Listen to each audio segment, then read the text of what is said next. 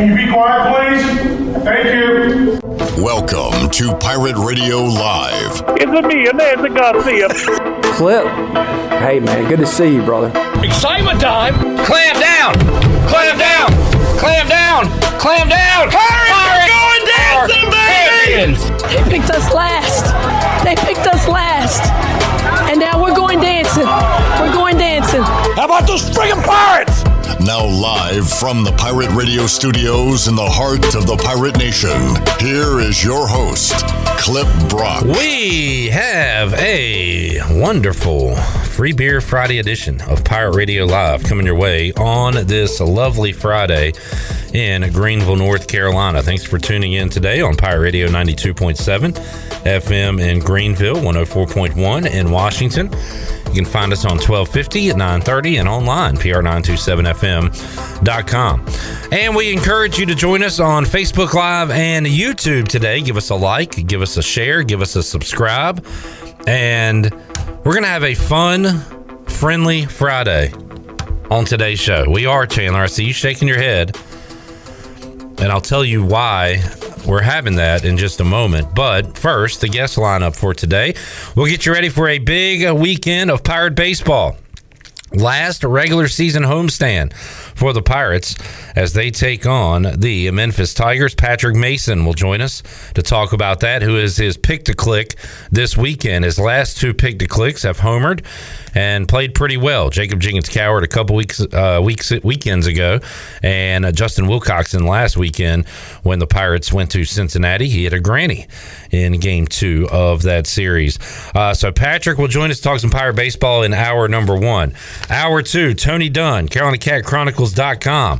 The NFL always seems to remain in the headlines, even in the offseason. They did it last night with the schedule release and all the social media schedule release videos. We'll rehash some of that, talk about the Panther schedule, Commander schedule, primetime schedule, anything else you want to add about your favorite NFL team. You can do so in hour number two. Brian North joins us to get you ready for your sports weekend coming up at five o'clock on today's show, and also in hour number three, Mark Greenhalgh Golf Shop Radio Show. They're golfing in Texas this weekend, and the PGA Championship beginning next Thursday. Harold Varner III will be participating and trying to win his first major. So we'll talk some golf coming up later on in today's show as well. Let me say hello to Shirley Rhodes and to Chandler Honeycutt who are along for the ride on this Friday. Hello, folks. Hey, Clip. Happy Friday. What's up? Happy Friday to you. Happy Friday to you. Happy Friday to you. Happy Friday, dear Clip.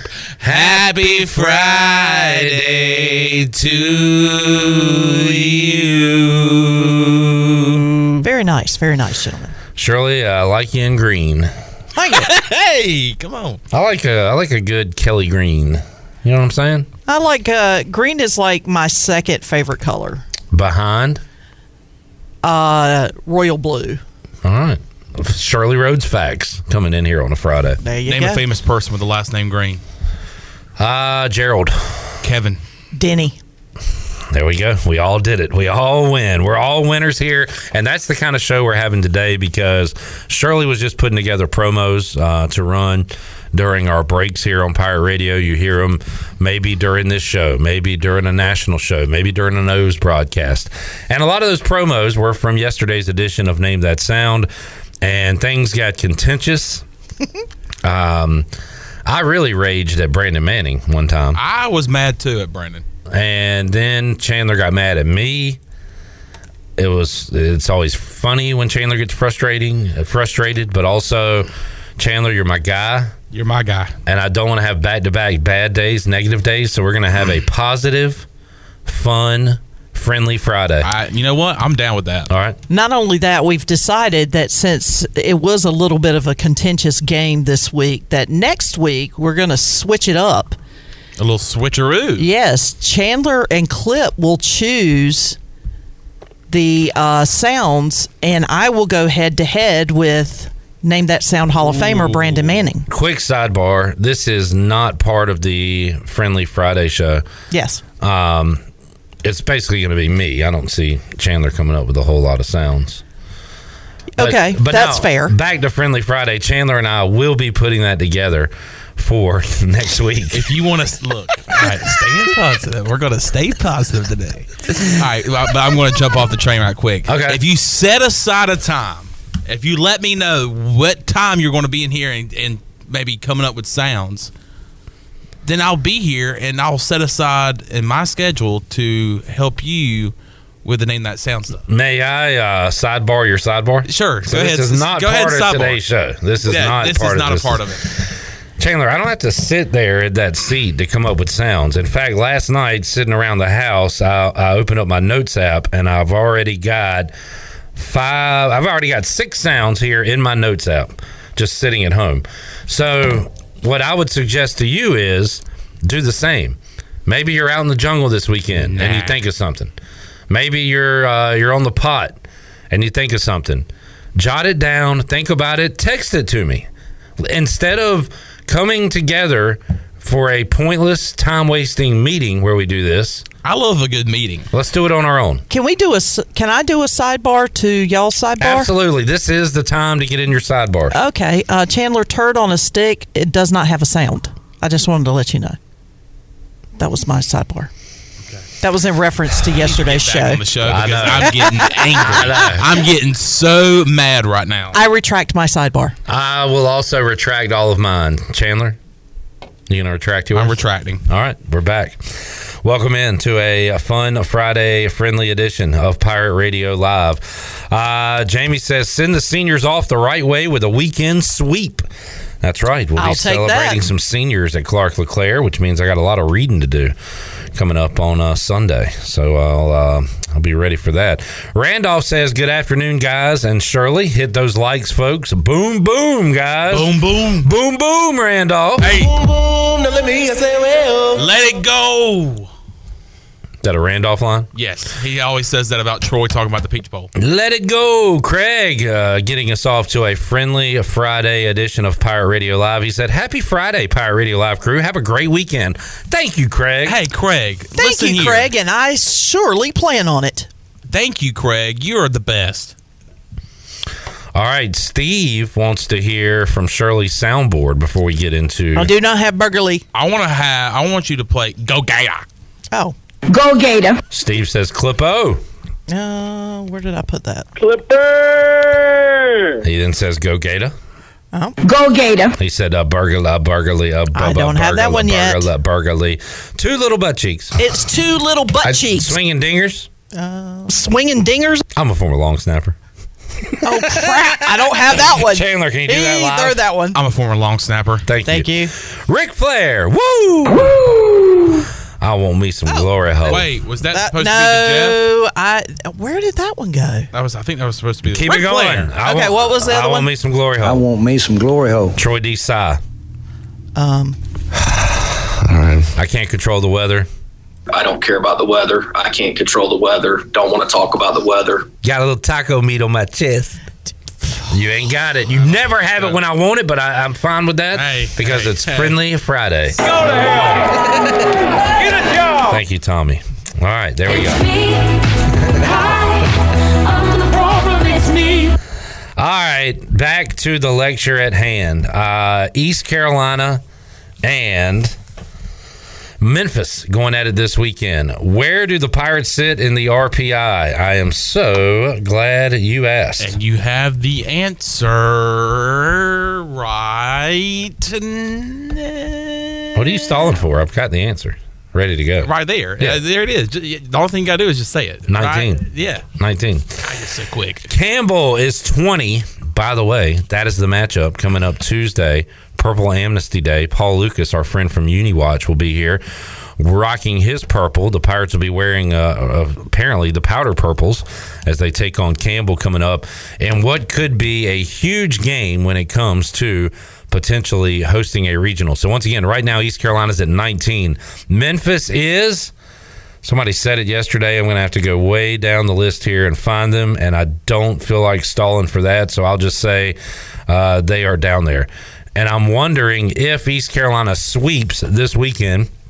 Obviously, it depends on what happens with teams in front of them West Virginia, Miami, UConn. Coastal Carolina, Alabama, Virginia, just to name a few. But if East Carolina sweeps, is that enough to move them up in the RPI? Could they move down? Will they stay pat? I don't know how all the science works. As Elton John said, all the science I don't understand. It's just my job five days a week. So, Chandler, what do you think happens it, if East Carolina wins three this weekend? What happens to the RPI? My answer, not knowing the science behind it too, I feel like East Carolina. There might be a little budge on the needle. I don't think it would be much though. Memphis is at 145. But if you get a sweep against Memphis, that game against Oh, Campbell God. on Tuesday is Oh, going to be God. huge. It's going to be huge. This is funny. Huge. I've gotten three different answers on to what Memphis is. So I'm looking at NCAA.com slash ranking slash baseball slash D1 slash RPI. And I see Memphis at 145. Adam says Memphis is at 141. Jamie says Memphis is at 146. How many RPIs Hey, guys, are there? Get get it straight. No, no, guys. I'm not saying guys. I'm saying, hey, where are y'all looking? Am I looking at the wrong list? Where are your RPI numbers? You show me your RPI numbers, I'll show you mine. Who, who who are you trusting in that uh, little circle? there? Myself. That is a fantastic answer. Yeah. That is a positive answer because it's positive Friday. That is correct. Chandler, how big of a deal is it for East Carolina to win the American regular season when it comes to hosting? Um, One is not a big deal. Get this conversation out of my face. 10 is this is the biggest deal of all time. What number are you at? Probably like a five. Huh. So if East Carolina wins six in a row, The regular season? And Did you say regular season or tournament? regular season, East Carolina wins six in a row. Houston wins six in a row. East Carolina is a game, beh- a half game behind Houston, so they finished second in the American. Would the committee put a team that didn't win their conference regular season with ECU's resume as a top sixteen? Mm, man.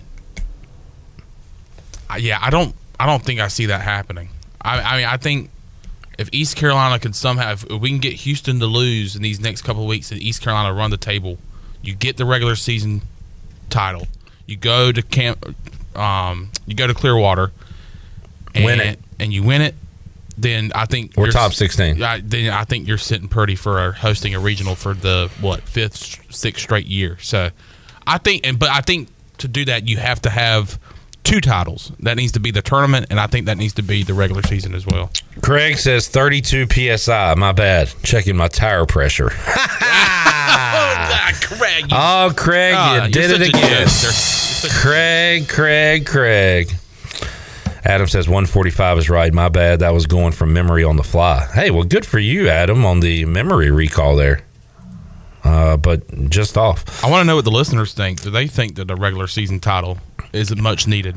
Yes Uh, or no, folks tuned in? Does East Carolina have need half? How should I word it? Does East Carolina have to win the AAC regular season to host a regional? Yay or nay? Where do you stand? Jack Dover looks at Warren Nolan and he says it is a huge deal for East Carolina to win the regular season. Huge. Jack, huge. maybe I'll see you this weekend. Maybe Chandler will because Chandler will be a jungle dweller this weekend. Jack, if you want to have a beer with me, find me in the jungle. All right. The invitation is out there. Jamie says Campbell, the Campbell game is more important. Meaning what? I think they're all important right now. If you lose to Memphis and beat Campbell, what does that mean? Does that make up for the Memphis losses? All right. Jamie says I would take Campbell, a Campbell win, and second in conference. Okay. So he is putting his eggs into this Campbell basket coming up on Tuesday. Says if you beat them and maybe you finish a half game behind Houston, you're still okay, especially if you do damage. In the tournament. Everything just builds, man. Like where we are right now, like this weekend's important, and if they take care of business, the Campbell game becomes a premium. But if you take care of business on that, and and then when we get to Clearwater, like that could have monster stakes for East Carolina. So I'm excited. I'm excited for uh, for the future. Brad says absolutely. I guess he means you have to win the regular season to get a This top might- sixteen. This might be wrong, but is it isn't it weird to be in this situation down the stretch in the season when it comes to being a regular season champion? Doesn't East Carolina usually have that locked up? Uh, yeah. Yeah, they usually have that locked up, so it's weird. They've been winning it. 20 plus games in conference every year So until this year. I mean, it's it, it's made it's it's making for some tense baseball games coming up, but it's it, it should be fun, and I think East Carolina can have some success. Uh, but it starts tonight, six o'clock against Memphis. Jerry says hello to Pirate Radio. Hello, Jerry. Steve says just to be safe, let's just not lose the rest of the year. Hey, that's the safe way to do it. Jamie is standing firm on you beat Campbell, run through the conference tournament. You do that, it's okay to finish second in the regular season. Interesting. I am fascinated to see how it all plays out. Now, for any of this to even be a possibility, uh, East Carolina's got to do their part, which is win ball games starting tonight against Memphis. Uh, do we have officially? I guess it'll be Zach Root pitching, but I haven't seen anything official. No, Josh Grosz goes tonight. Oh, Josh I like it. Trey Savage will go Saturday, and TBA is Oh, for Sunday. Interesting. Okay. All right. I like Grosz.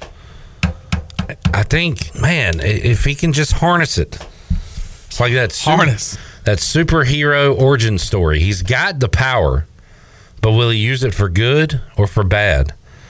For bad is when we see the walks, the the hit batters. The good is when he's hitting the spots, racking up the strikeouts, and most importantly, just not walking guys. That's the the bag on uh, the story on Josh Grosz. So I am uh, I'm excited to see him uh, coming up with a Friday start, which means I'll get to see uh, Trey Savage. I've not seen him live a lot at all this year, so I'll be uh, glad to see him on Saturday. Yeah, coming in on Sunday uh, this past weekend. So, yeah, that's you'll see some good pitching from Trey Savage. Hopefully, Just saw Josh uh, tweet. He says, "Going to show them Memphis boys. We do ribs and baseball better than them. He's got some ribs on the grill, and man, they look good." By the way, um, we'll not have Morgan Ahlers on the show today. you're kidding me. He's about to set sail, go on one of those. Um, it sounds like he's going on one of those little Seattle, uh, those cruises that take off from Seattle. Really? According My- to what he told me My earlier. grandparents went on a cruise to Alaska one time. Yeah, and From I think Seattle? I think I think so. that's the port that they leave from is from Seattle. Okay, yeah. But anyway, um, he will not join us today. I asked him how Holton was doing. He said his um, rookie mini camp started today. So we'll get an update on that next week when we talk to uh, da- da- da- da- da- da- da- DJ Captain. Morgan. So we'll uh, talk to Morgan next week. We'll talk to Patrick Mason coming up in moments regarding ECU baseball. A couple other nuggets here before we take our first break. Shirley, the Canes overtime, two to two. How did it end? In a 2-2 game, overtime, game five. Gosh Despair left point.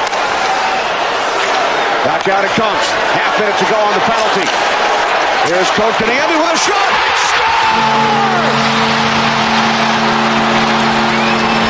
Crowd pop.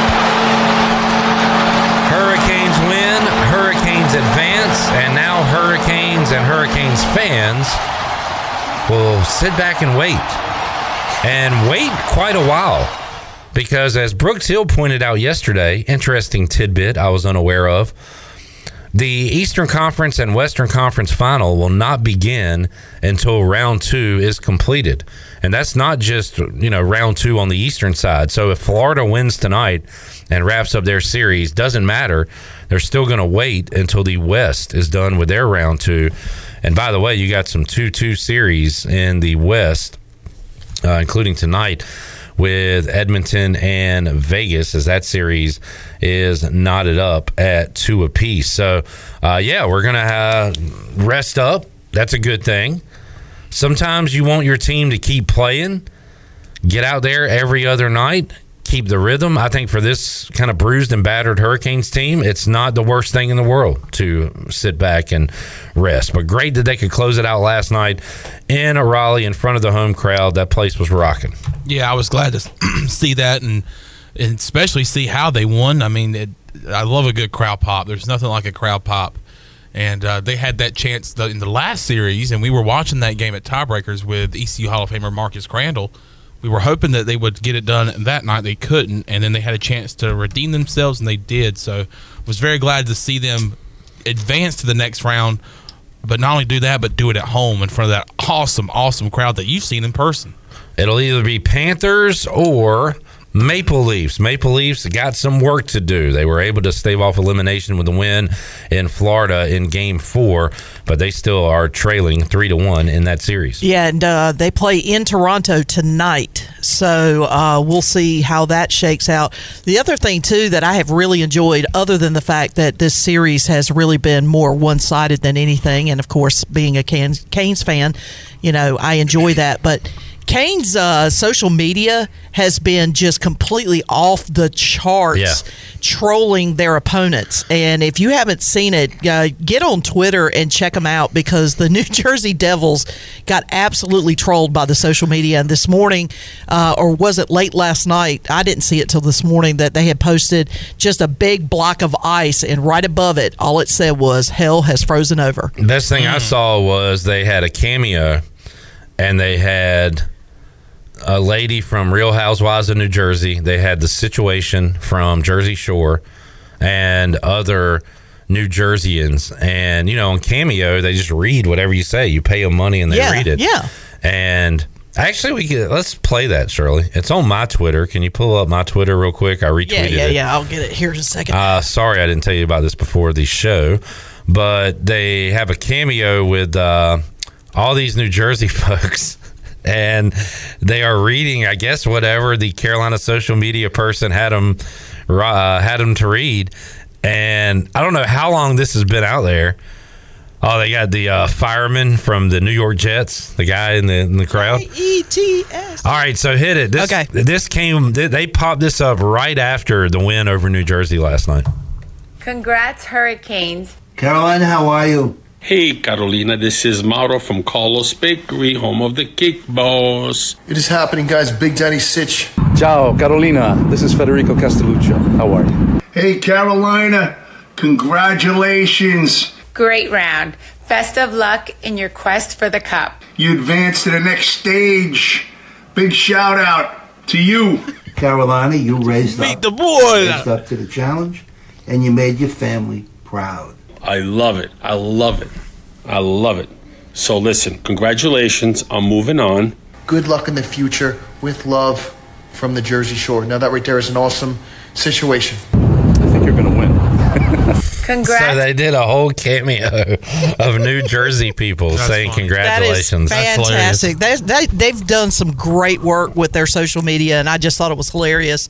Some of the uh, pictures that they had put out. Speaking of social media, we can talk about it with Tony Dunn coming up. And we will. o'clock. Oh yeah, the one thing I love, and I mean every year the NFL schedule, they always make this big deal about it's going to drop at eight, but by the time eight o'clock comes around, the schedule's basically out there. Maybe for except a couple of games, maybe. But what you do look forward to at eight o'clock is those awesome release, uh, the schedule release videos that we've seen. Uh, Panthers had one. The Titans did a funny one. Uh, the Jaguars Shirley, did have you seen the Titans one? No, I have Oh, not. good. Oh, man. Yes, we're gonna do it during the break. but It we'll, is- uh, that's the one. That's the winner. Uh, the Chargers was good again. The Jaguars was very. God, if you got nine minutes, you can watch that. But it was really long, but it was funny. Some of these teams go overboard. The Commanders always are corny. I didn't love the Panthers one. Did you at least like the Maury part? Maury? Yeah, the Maury Povich part was funny. That was good. But um and now some of them are funny, some are corny. They're all I mean, they're all funny. But the Titans was very simple and I, we'd play it on radio, but you kind of there's a visual component to it too. But we'll talk about it. But if you hadn't seen them, all the teams last night, the Patriots did uh, like a retirement home one that was. They're all pretty good, but some are corny. Titans killed it. Titans did it. They're number one. Uh, we'll talk about that more with Tony Dunn. Let's take a break. We're going to get Patrick Mason on, and I want to show Shirley this video. So uh, we will return with P Mace talking Pirate baseball and more. Pirate Radio Live on a free beer, friendly, fun Friday edition. Back with you after these words.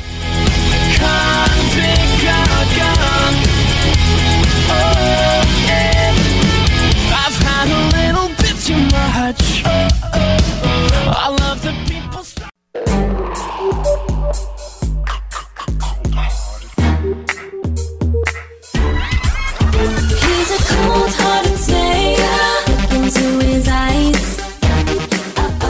You're listening to Hour One of Pirate Radio Live. This hour is brought to you by Pirate Water. Get ready to party, pirates. Go to drinkpiratewater.com to find your new treasure. 21 and older only. Pirate Water. Why be yourself when you can be a pirate? Now, back to the show. Welcome back. Uh, vacation spots are right here in our very own backyard. Take a trip to a state park and enjoy traditional camping, RV space, and also air conditioned cabins that can be rented with Wi Fi. If you're by a lake, be sure to check out the opportunities to rent a canoe or kayak and get out on the water. Your next adventure is right around the corner. For more information, please visit ncparks.gov. Now let's head back in to PRL. Here's Clip. Back with you, Pirate Radio Live here on a Friday. Um, Shirley, don't say anything. I want to ask Chandler if he knows what this even means first. Patrick Mason's going to join us in just a moment, by the way. Uh, Jerry said, Clip, you should be the Pirate Radio spokesman for those celebrity cruises and get the listeners to sign up. Do you have any idea what that is, Chandler? Celebrity cruise. I told you not to say anything, Brandon Manning. Oh. Oh, yeah, Friendly Friday. Shirley, hang on one sec, babe. Chandler, do you know what Hold on, he's, babe. he's referring to? Celebrity cruises. Nah, I just know the Embers have a, a cruise. So, Shirley, this is like the local news, right? Like local news anchors used to do this. Do you remember that? Yes, I do. Yeah. Uh, as a matter of fact, Marvin Darty used Yes. to do one Yes. uh, to Italy, I believe. It was like a 10 day cruise to like Rome and some other places in Europe. So, but yeah, they used to. They used to do celebrity cruises like that. We'll do one on the beautiful Tar River, Pirate Radio crew. My new On a roommate canoe. that's coming in has a boat, so we can just use his All boat. right. One of the attractions will be watching a White Sox game with Patrick Mason. That'll be one Ooh. of the attractions Okay. on the cruise as Patrick Mason joins us on the Pirate Radio Live line. Hello, Patrick. Hey, how's it going? It is going great. Hope you are doing well. Are you? Yeah, I'm I'm doing pretty good. I don't know if the person wins that reward though might uh might regret winning that watching a White Sox game with me, but yeah, I'm, I'm doing good otherwise. I think it'd be a lot of fun. Uh, Patrick, East Carolina and Memphis going at it this weekend, and we kind of set it up in the first segment. I'll, I'll repeat some of the uh, the questions we were asking ourselves a moment ago to you. Does East Carolina have to win the AAC regular season to be a top 16 to host a regional? Yay or nay? Um, I would say yes. I guess if they don't win, I don't know. I guess if they don't win, I think that these next two weekends would go poorly for them. Um, and that just means that they might drop a little bit too far. Well, there's still a scenario where Houston wins out, ECU wins out, and they don't win it that way. Yeah, and, and that's the and that's the thing. I think if that happens, then I, I think they'll be okay, and I think they could have a shot because that Campbell win in there looks pretty nice. And yeah, if you sweep these new next two series, I mean that looks great going into this thing. And looking at RPIs right now, East Carolina sitting at 19, Campbell at number 20. What happens, uh, Patrick, if you sweep the number 145 RPI team in Memphis? Do you, yeah, obviously, it depends on what happens to the teams around East Carolina. But, I mean, is there a way this weekend like hurts ECU even if they play well? Or do you think they'll be rewarded for wins this weekend? I think they'll be rewarded in the form of not, you know, being decimated here by falling back too far. And I know that sounds kind of weird, but I mean, you can definitely sweep and not feel like you, you did much. But I th- I think if you, you know, if you somehow like lose two out of three, you know, you're ab- you're absolutely toast here. But so it's kind of like a lose lose situation. But I, I think, yeah, I mean, hey, winning three games, it, it'll never really hurt you. I mean, you can only you can only just keep winning, you know. Patrick, how about the uh, rotation this weekend? And uh, I was unaware of it, but luckily Shirley and Chandler are uh, Johnny on the spot here. Josh Grosz going for the Pirates tonight. That's right. Yeah, and Trey Savage back in the mix on Saturday. So I think that's pretty cool. Um, and you know, Josh Grosz has been been pretty solid all year. He's been, I guess, pitching on all three days of the weekend now. Um, but man, Trey Savage getting another run back at home. I think that's a really good sign for ECU if you can kind of kind of get him going because he is, I think, the key to their their success. The key to how far they go this year is the the health and the the dominance of Trey Savage. Because when he's right, he's one of the better pitchers in the whole country. And over the past few weeks, he's obviously been injured. He's kind of come back slow. You know, like last week, I think he threw one inning. Um, so they're kind of getting him going. So this will be a really good start to see, you know, what he has, how what this time off has done for him because he's really important for this team. Patrick Mason joining us. Uh, Patrick or Chandler, have you guys seen the numbers painted on the field? The four of Hoove, the 33 of Spivey, the 36 of Garrett Saylor. Did you see that? I have seen it. I just don't know where they're placed on the That was going to be my question. Have you seen it, Patrick, on social media yet? No, not yet. All right, you'll see it live here in a moment. It looks like Chandler, they are just off the left field line, maybe in foul territory. Or I don't know. Where do you think they are? Um, I want to say in the past they've been just outside the infield grass, like right in Fair shallow- or foul territory? Uh, fair.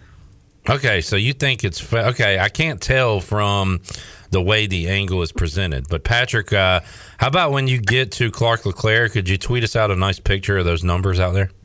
Yeah, definitely. And I just pulled it up on social media, and I, I almost see like a faint line, looks like a foul line Right. on the right side. So yeah, I'll, I'll have to check that out live and, and see exactly where these things are because they look very prominently placed. At least how the the photo makes it seem. It looks like it's right outside the infield line to me because the angle with where the scoreboard is. Um, I could be wrong, but that's what it looks like to me. We'll get confirmation on that uh, coming up in just a little bit. Uh, and obviously, three guys that have won a lot of ball games here and are going to be integral to what East Carolina does the rest of the way. Patrick, when you look at what Hoove does every day in the lineup, Spivey, uh, you know, in his role now, it appears to be coming out of the bullpen, giving you. Uh, you know, long relief when you need it, getting out of a jam if you need it, and then Garrett Saylor, uh, midweek starting, did it last week, looked really good against Old Dominion, and who knows, might get his number called. Either one of those guys could get their number called against Campbell next week. Yeah, I think it's really cool that it's set up like this because essentially all, all these seniors are like backbone core players of this team. Like, you know, Hoove is top of the order, like, he, and he is a leader. You know, I don't know how vocal he is, but him, he really is a leader. Guys look to him. I think, you know, Cliff said people really pay attention when he talks. And, you know, but both the two pitchers are just, you know, absolute. You really need these guys, and they're really, really talented and really good. So I think it's kind of neat that on a senior day where these are actually some core players and um, you know, you feel like it happens in different sports where you know, hey, you get a different kind of starting lineup and you honor these guys who don't play all that much. But um, I think it is pretty cool that this is a you know really important pieces here to this team, and you know they've been around for a while and they've been good good for a while. So yeah, it's pretty nice to see. By the way, Cliff Godwin will join us coming up Monday, 5 o'clock, right here on Pirate Radio Live. So we'll recap the Memphis weekend and get ready for a huge week of baseball with Campbell. Then the Pirates will be on the road and on the road for the rest of the way as they will play a three game series on the road and then head to Clearwater for the conference tournament. So we'll talk to Cliff coming up. Uh, Monday at 5 o'clock, Patrick Mason uh, will join us once again coming up uh, next Wednesday on the show. Patrick, you mentioned Hoove there. It was cool talking to him and Josh Moylan a few weeks ago. And I asked Lane, I was like, Do you ever get mad? Like, have you ever been mad in your life? And because he seems like such a happy, easygoing guy. And he says, Yeah, he gets fired up. And Moylan said that if something's not going right, if the the energy isn't there, if the the want to, the attitude isn't there, Lane will Lane will get him right. So it kind of goes to what you're saying. If he does speak, uh, his words certainly matter, and uh, that, that's pretty cool to know that the little guy will will speak up if he needs to.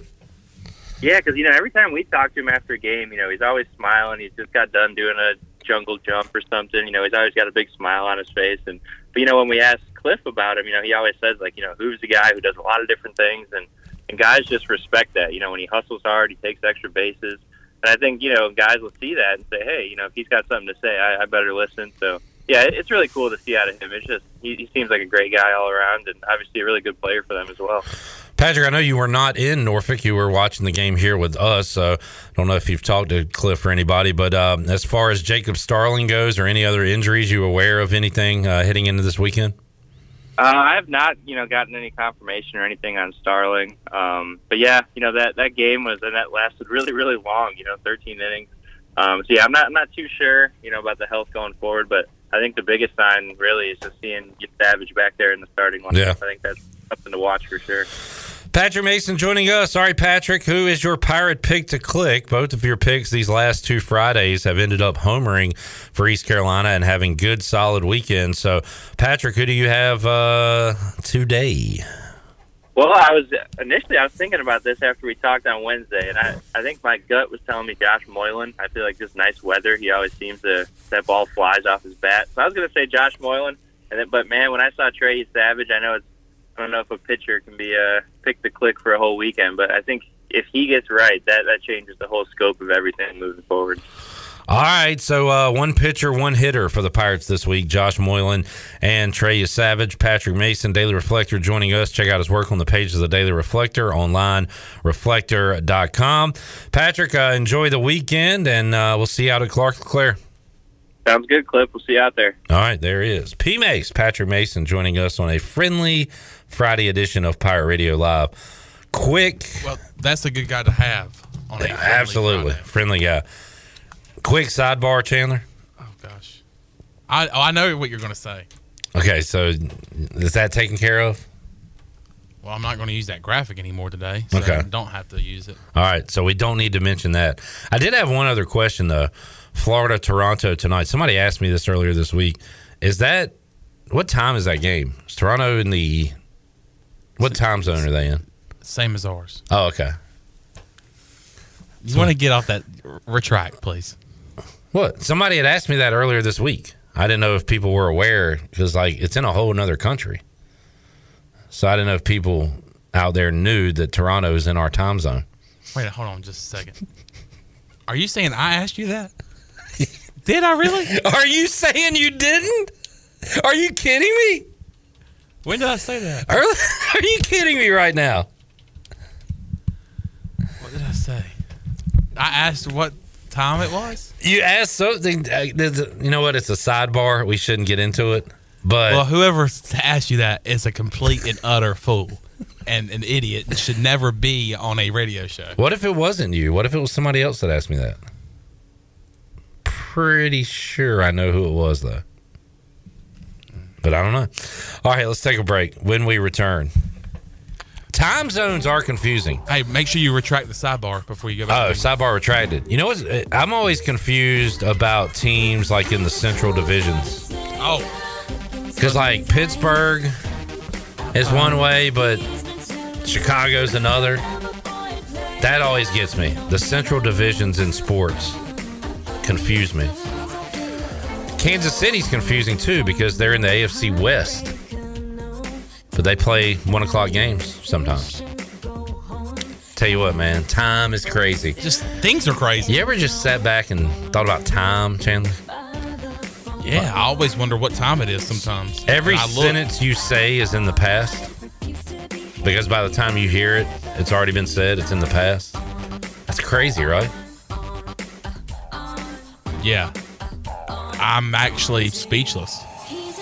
Like what I just said right now. Yeah. Was before. Is that's history. it is. That is, put it in the history book. Guys, wrap your brain around that. More to go. Hour one, Pirate Radio Live. We're back with you after this, dude. Crank this up.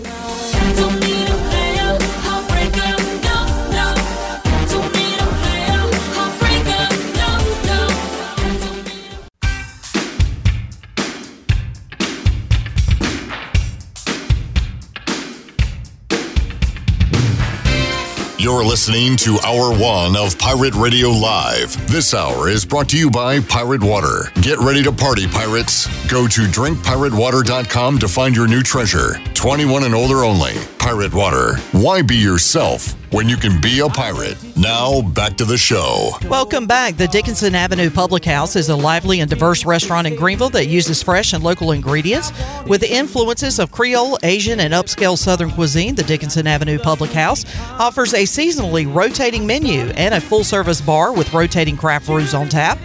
Come to the intersection of 8th and Dickinson and enjoy dollar oysters Tuesday through Thursday from 5:30 to 7. For more details, check out daphousenc.com. Now let's head back into PRL. Here's Clip. Back with you, Pirate Radio Live. Our time discussion reminded me of. I'm 99% sure it was Mitch Hedberg. And he said. Ah, Mitch. They, guy came up to me and said, Hey, this is a, a photo of me from when I was younger. And he said, I know. It would be impossible for you to show me a photo of yourself when you weren't younger. Something to that effect. I can't do it as well as Mitch Hedberg could. Yeah, he was the king of the one liners. All right, our Flight by Yuengling ECU report. Flight by Yuengling. Don't just raise the glass. Uh, raise the glass. Raise the bar. Flight by Yuengling. Next generation light beer, wherever beer is sold. So next time I go to AJ's, Yeah. I'm gonna ask for a flight by Yuengling. Yeah. I'm gonna take that glass and Yep. I'm gonna raise it, and I'm gonna take the bar, the actual bar at AJ's, and I'm gonna just pick that up. and Do you think you um, are you strong enough? Let's say I get trapped under a vehicle. Do you think you could lift that vehicle? No.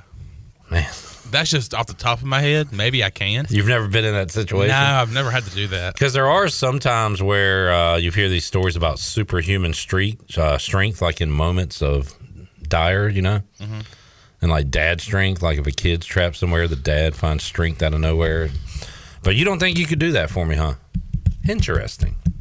Maybe I could. Maybe if I was in a lot of, you know, maybe if I was in a great heap of panic, um, I probably would. But if I saw you under a car, I'd probably be like, "Oh gosh, Clips being crushed by a car." Would you at least call for help? I'd say, "Oh no," say, Oh no!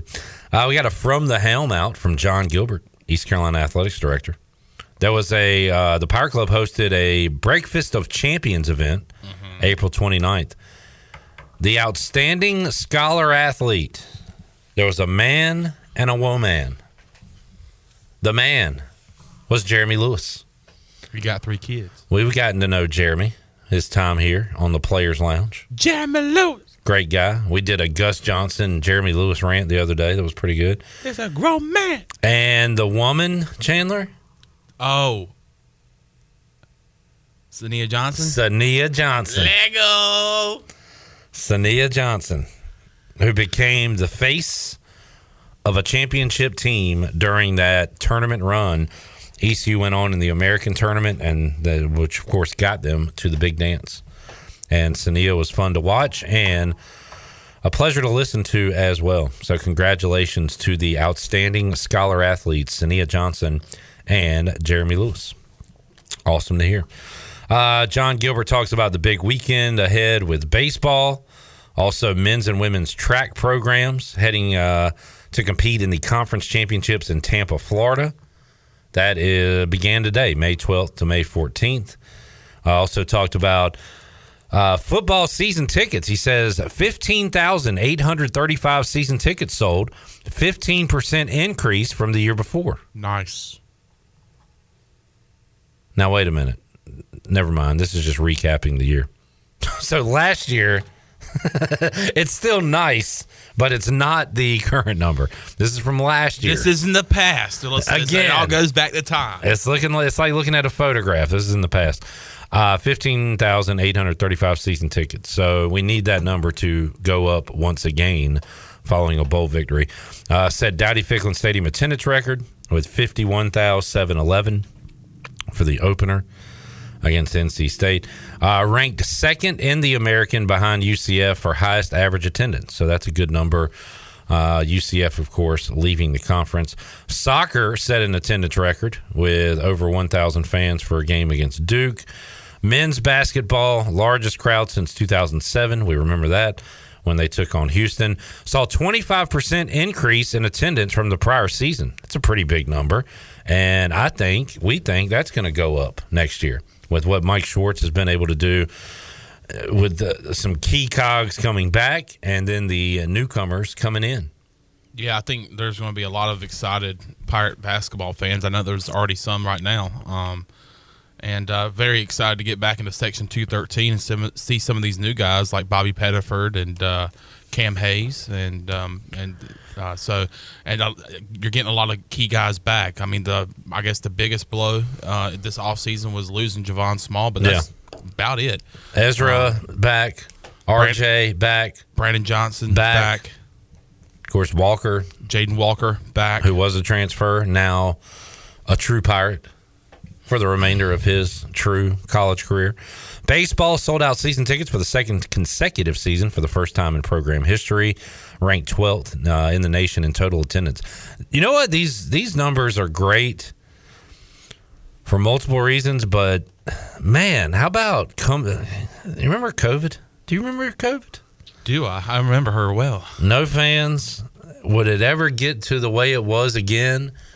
Remember having those conversations with Jeff Charles, and we were we were kind of nervous about that. Will it ever be the way it was with crowds and things like that? And all these numbers uh, show that it's actually back on the rise. So Yeah. that is a that's an awesome thing to see. And with the success of baseball, football, excitement for basketball, women's basketball, and what they were able to do, I expect 2023, 2024 to even eclipse those numbers. Yeah, I mean it's been great to see the crowds that we've seen, really in all three in all three uh, major sports here at East Carolina with the NC State game uh, to start the year for football, the Houston game in basketball, and then you know the Carolina game earlier this year, the state game uh, this year in baseball. So it's great to see those crowds back because I remember watching those games and seeing nobody in the stands and watching the games and seeing nobody in the stands was just so weird. Um, and it just had a different vibe to sporting events, really all across the sporting world. Uh, then there was partial fans. I remember the Super Bowl had partial fans. It, you were just excited to see fans in general back in those stadiums, Yeah. but it wasn't the same. And then I remember it was, I believe, in the year of COVID when ECU was hosting a regional, they announced that it will be at full capacity, Oh, and everybody went insane. What an event that and was. then Clark LeClair was back in full force. I may have shed a tear that weekend. I think I did. Yeah, I mean that was a very exciting time where you went to seeing no fans to partial fans, and then it's like, hey, everybody come on back. And I remember sitting here in this seat doing the Bud Light pregame tailgate for ECU App State in Charlotte and seeing videos of all the crowd rolling in there. And I remember being very jealous because I wanted to be part of something like that again. And now uh, we're back, folks. We are back. We are back. The world is back. All right. Uh, Robert is checking in. He says, Hey, Hey, how's everyone? good. I. Hi. I. I. Hey, y'all. Yo. Yo. Y'all need some strawberries? Nah, I'm good. With football and the teams coming in, I believe the fans will be less. Ooh, Robert, I hope you're wrong. Robert, this is a positive Friday. I hope you're not just showing up to games to see the opponent play. What are you, a state fan? You're coming to the games to watch the Pirates play, right? Hey, duck down, shots fired. And by the way, Robert, yes, I would like some strawberries. Thank you for offering. Bring them on in. I will also take a little shortcake and some Cool Whip so I can have myself a strawberry shortcake. I was wondering where you were going with that. Really? You said strawberries. You said shortcake. Yeah. I was like, hmm, he's going somewhere with this. I was see. like, hmm, what could he be making with that? Let me see where he's going. Robert says he's just being honest. I know. We talked about this, Robert. ECU baseball fans show up to see ECU baseball. That is evident by the massive turnout we had for that George Mason game on a Saturday. I remember saying, Good grief, this looks like a regional. And we're playing George Mason, and we got it packed out. We got to get to that in football and basketball, where you're going to watch the team in purple and gold, not the opponent. That happened in basketball when Houston came to town. Let's do that for a SMU game. Let's do that for a Tulane game. If I remember correctly, back when I was younger in the past, we'll talk about time. Back when I was younger, going to those late, those mid to late 2000 games for football, I would think, and I remember telling people like, and especially when I was in school here during the Mo era, and there was nobody coming to games, and it was so weird to see because I would tell people, like when I was younger, going to games, we would play Rice, we would play UAB, and the the stadium would be there would be a lot of Pirate fans in the stadium to get to see a matchup against UAB or Southern Miss. Yeah. Um, and so maybe it can be like that in in this new conference. Uh, but it's all about winning. I mean, we were winning back then. We were winning conference championships. Um, so uh, hopefully that can be the case this year. All right, let's take a break. Uh, Jamie had a sidebar though. He said, "I like strawberry shortcake." No need to sidebar that. That's that's show material, And that's positive. and it's positive. You're being friendly. on a friendly Friday edition of Pirate Radio Live. We're going to be friendly and give away some beer coming up. We got some Bud Light. We got some Bojangles Hard Tea. We're going to do that coming up in hour number three of today's show. But coming up next, Tony Dunn, C3 Podcast, will join us. Look at the schedule release from last night, some NFL news and notes, and more when we return Pirate Radio Live on a Friday. Back with you after this. Love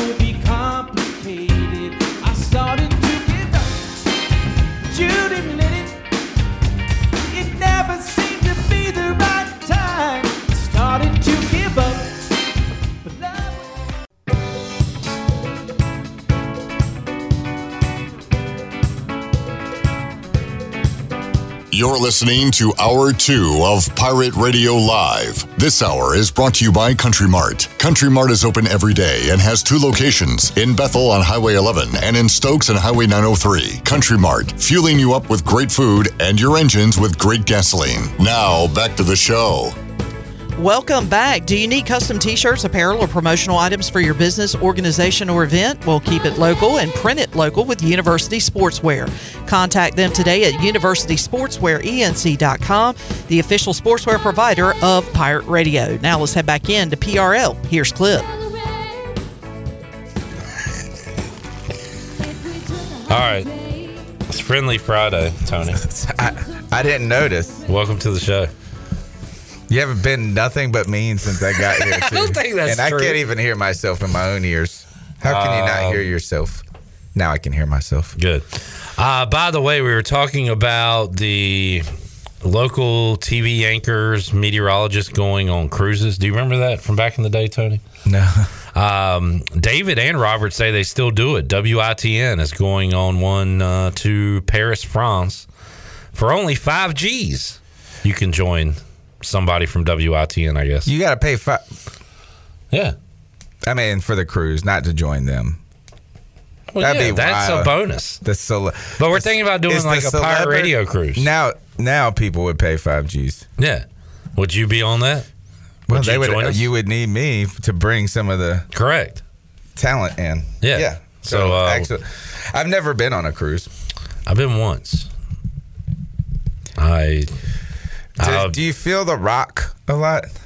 I don't remember feeling that a lot. It's so big. You all, at times you can forget you're on a boat in the middle of the ocean. Okay.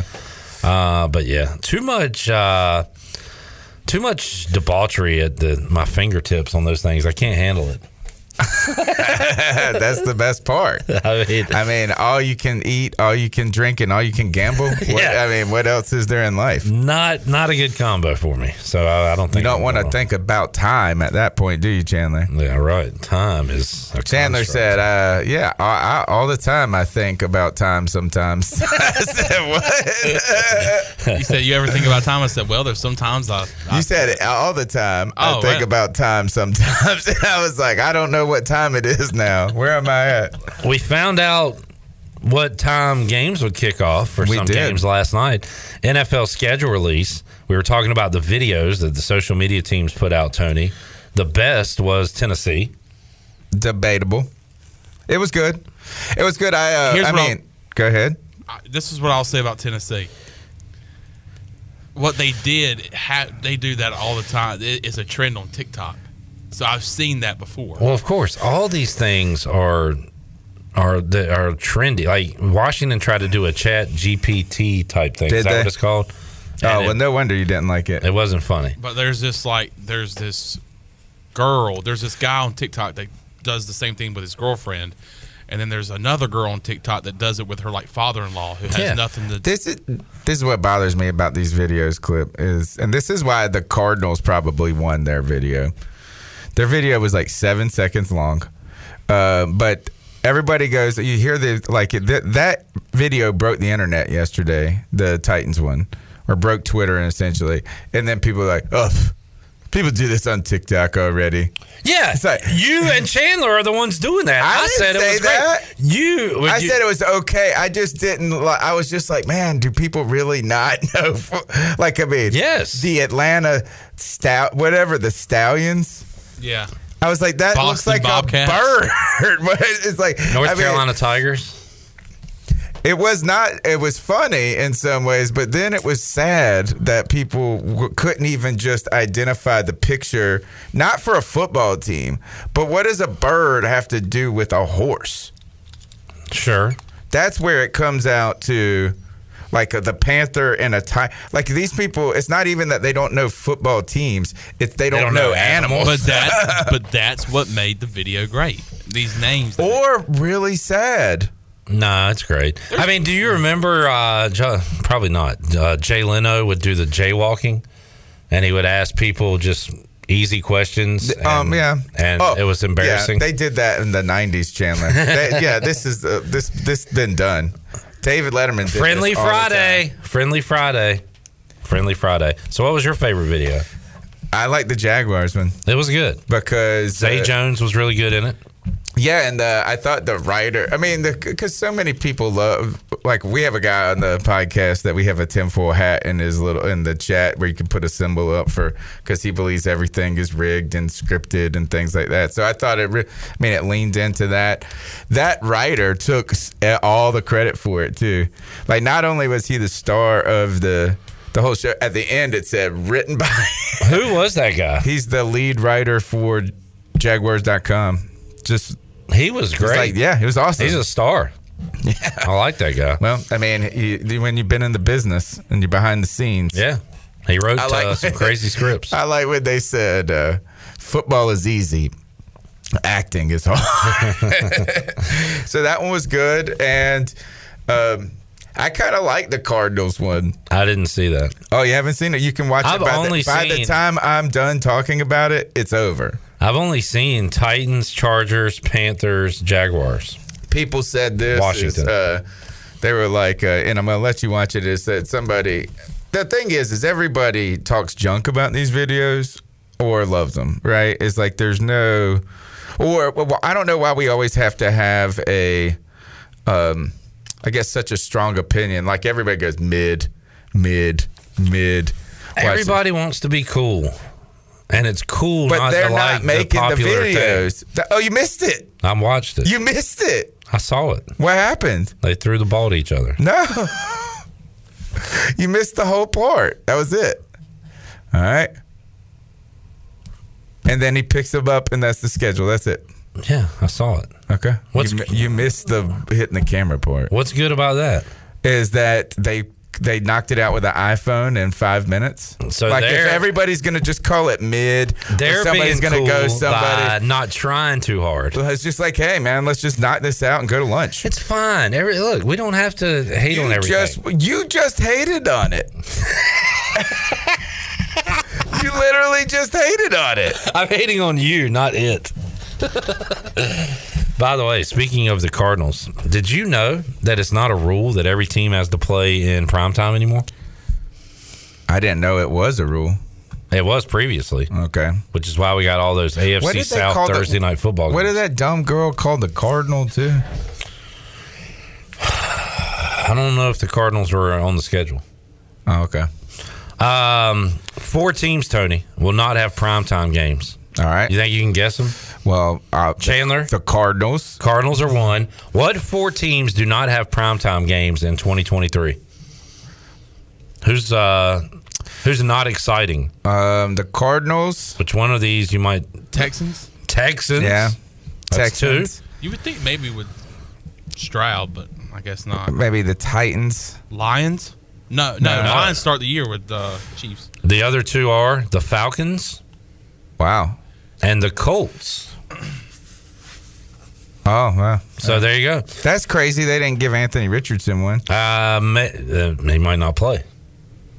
Maybe not. But guess what? Gardner would be- Minshew will, and he's entertaining And he- too. He's wonderful. So the Colts I mean, need a he's game. my idol.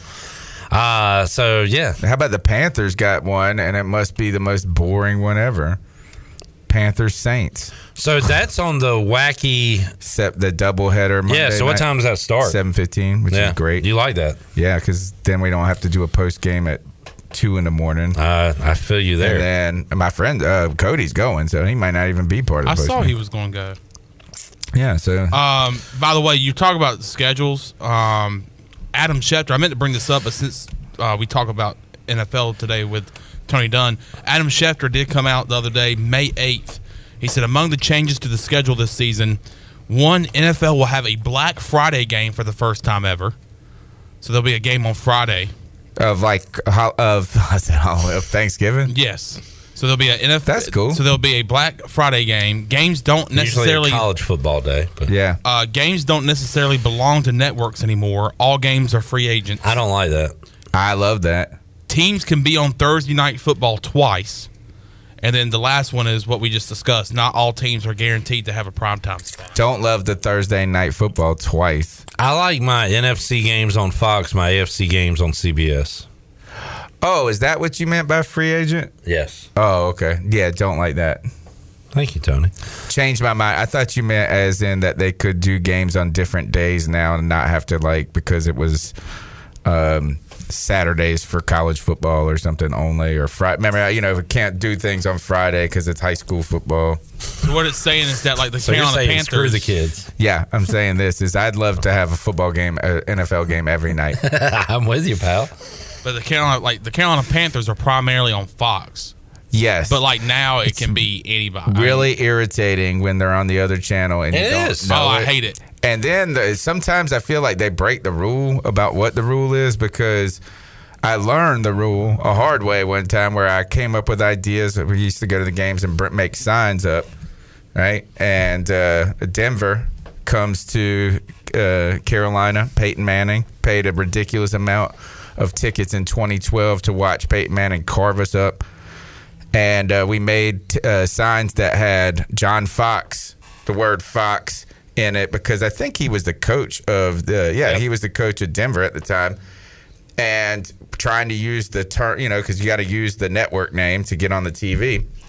And then my friend goes, "It's on ABC or CBS." CBS. And I said, "What the hell?" I said, "We're always on Fox." He goes, "Well," and then maybe you explained this to me one time. It's like, "Yeah, well, when the AFC visits, you it comes on this or whatever." Yes, But then last year, the AFC visited us, and we were on Fox on a game. Now it doesn't matter. Yeah. Now that like apparently CBS and Fox can like almost, I guess bid for the best game of that week, even if it is NFC AFC. Um, Like, That would've NFL been- doesn't make enough money. That was going to be my question. If if Carolina is primarily on Fox and then someone outbids them, I'm assuming they're going to replace that game with something else, Yeah. like another NFL game. what if like HGTV just got in there and was like, "We want."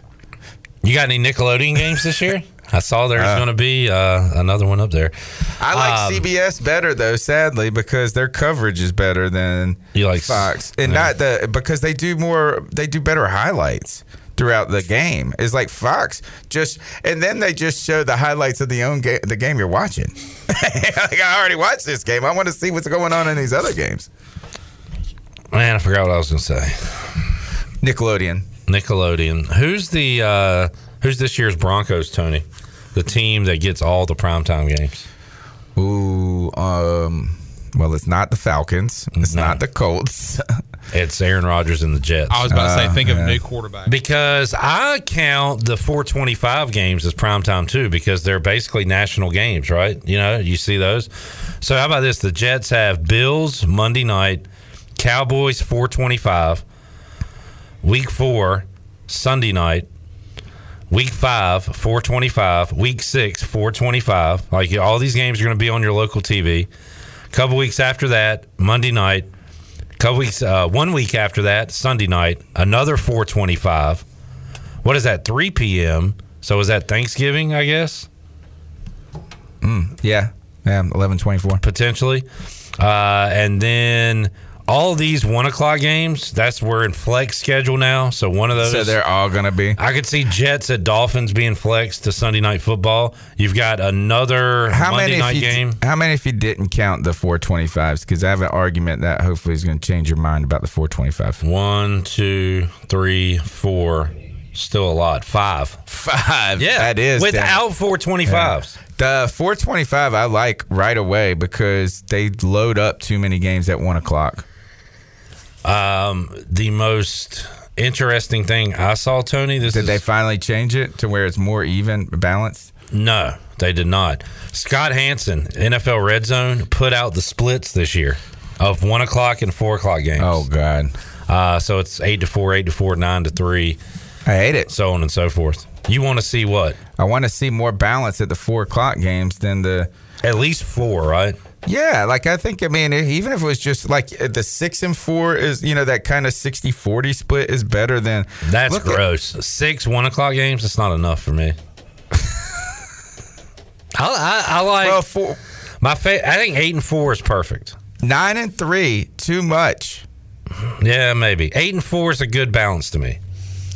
I guess what we uh, all right. Why do you like you just like having just football overwhelm like overload at one o'clock? Like you just it's like that first plate of Thanksgiving food where you Yeah, fill it and up I, I think much. four is a good number for uh, four o'clock games. You're going to get at least one good one there.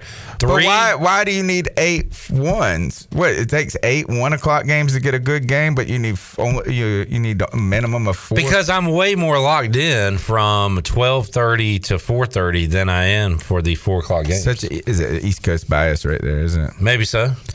Yeah, I, mean it's just too much for me to watch.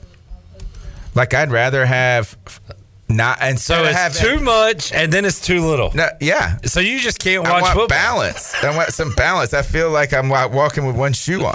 You go to Tony at one o'clock. Tony, here's the games. Too Overwhelming. Much. Can't watch it. All right, I'll see you in a few hours. I come back, Tony. There's three games on. Not enough. Can't handle it. Because just move two over, Clip. Do you? Maybe you don't like football. No, I just don't like when the scale is like this. I get it. Scale it up. I hear you. And then the other is too with your fantasy football. It seems like I always, I guess, because of the teams that I follow more are East Coast teams, so I tend to draft more from one o'clock teams. I feel like so it'll be like, oh, I got all of these players, and then only one guy going at four o'clock. I understand. I, I I don't, but I don't hate four. I think four is a good number. When it gets to three, that is low for four Right. I'm not saying to lower the. I'm saying to increase that one. You're saying take More one off the one o'clocks, add it to the fours. Maybe two. All right. Um, Adam Schefter two minutes ago tweeted out Washington Commanders and a partnership led by Josh Harris have entered into a purchase and sale agreement. It was jointly announced today. I thought we already knew this. Uh, this is like knowing a free agent's going to sign somewhere and not not officially doing it. Um, then Dan Snyder's still trying to back out. It's also like this. Um, the Lori Daybell, Dayball, Daybell trials going on. Is that the wife of the coach? you know what's funny? You're not a football guy. You're a worldly guy. Yeah. You know history, you know politics. But I don't That's like something I would say. that is like a big dumb jock. Brian Daboll's wife? yeah. It's Daybell, I think. But she Who is she? Well, now did some horrific things. But it's like we've known about it for so long now. The trial's going on now, and it's like, oh, that's still going on. Like she's not in What did prison she yet. do? She killed kids, her and a dude. Oh, It's terrible. It's a terrible story. Jeez. Google it up. no. But my I'm point good. is, I'm good. my point is on this sale, on this free agent, on these, Right. uh, you see right when somebody gets arrested, and you just assume it's over, and then three years later, they're. I mean, what are you laughing at? I can't believe Brian Daboll's wife killed all these kids. Take a break. Golly, Pete. Before we do take a break, Friendly Friday. Adam Schefter Totally has a ruined. tweet What's he got? regarding your commanders. Whoa, what is it? What is it? Don't get I'm too all ears. excited. I'm all ears. But statement from Commanders uh-huh. co-owners Tanya and Dan Snyder, and it says this: We are very pleased to have reached an agreement for the sale of the Commanders franchise with Josh Harris, an area native, and his impressive group of partners. We look forward to the prompt completion of this transaction and to be re- and to rooting for Josh and the team in the coming years. Breaking news. Awesome. Now I we have questions. Breaking news. First I'm hearing about. it. Have you heard about Brian Daboll's wife? All right, question, Chandler. Maybe you did this to add on to something, or is that the first you think we're bringing up this on the show? Y'all, y'all already talked about it today. the, the, the quote. The quote. About two minutes ago, I read Adam Schefter's tweets. Not that one, but about the sale of the team. Okay. All right. Well, I wanted to read this one. I heard the other one. So you wanted to add? On. You did not. Oh, I did you? heard it, He and I was like, "Well, here's a." I said, "Well, here's a different quote," and I'll read that. We are just uh, we're This is either Fun Friday. too much information or misinformation here on the show. There's no in between. Back with you, Pirate Radio Live after this.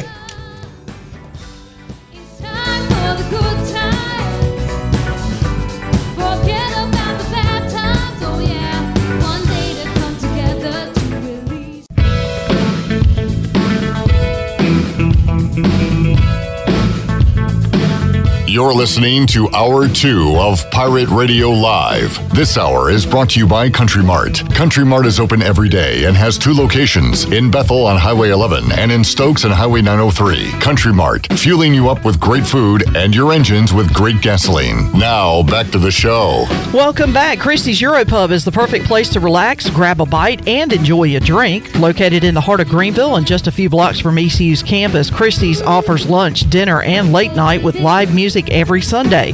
Come and have lunch Monday through Friday from 11 to 3 or Saturday and Sunday from 11 to 4. For the latest information, check Christie's out on Facebook, Twitter, and Instagram or online at christieseuropub.com. Scratch cooking takes time, so relax and enjoy a pint today at Christie's Europub. Now let's head, head back into uh, a PRL. Here's Clip. Back with you, Pirate Radio Live, hour two on a free beer Friday. Got a case of Bud Light and four tall boys. Bojangles Hard Sweet Tea can be yours. 28 beers in total. If you are 21 and older and are the lucky caller in hour number three of our show. Uh, Chad, the Titans fan, I gave the Titans credit for my favorite schedule release video. Apparently, there's another schedule release video. Now I'm I'm out. If there's The more one, than one, the one that we're, we're we've been talking about is not their official one. Oh, The one you're seeing now is their is their official. What's the one Well, we're what- talking about? The one where people were trying to guess the yeah, names of the team. That's That- that- their schedule release video. That is not their official. Don't get mad at me. I'm, just I'm not. saying. I'm mad at the whole situation. I'm mad at the world. that is not their official uh, schedule. Oh release. my god! All right. Well, their official schedule release video has uh, intern Briley cameo, former Pirate Radio intern Briley, and her husband, country musician Marcus King, which one? are in the video. That her husband? yes. Yes. Is Uh, that her? Yes. Up and coming country music star. They're shown at the bar, and I guess they're shown in the video. So there you go. Interesting.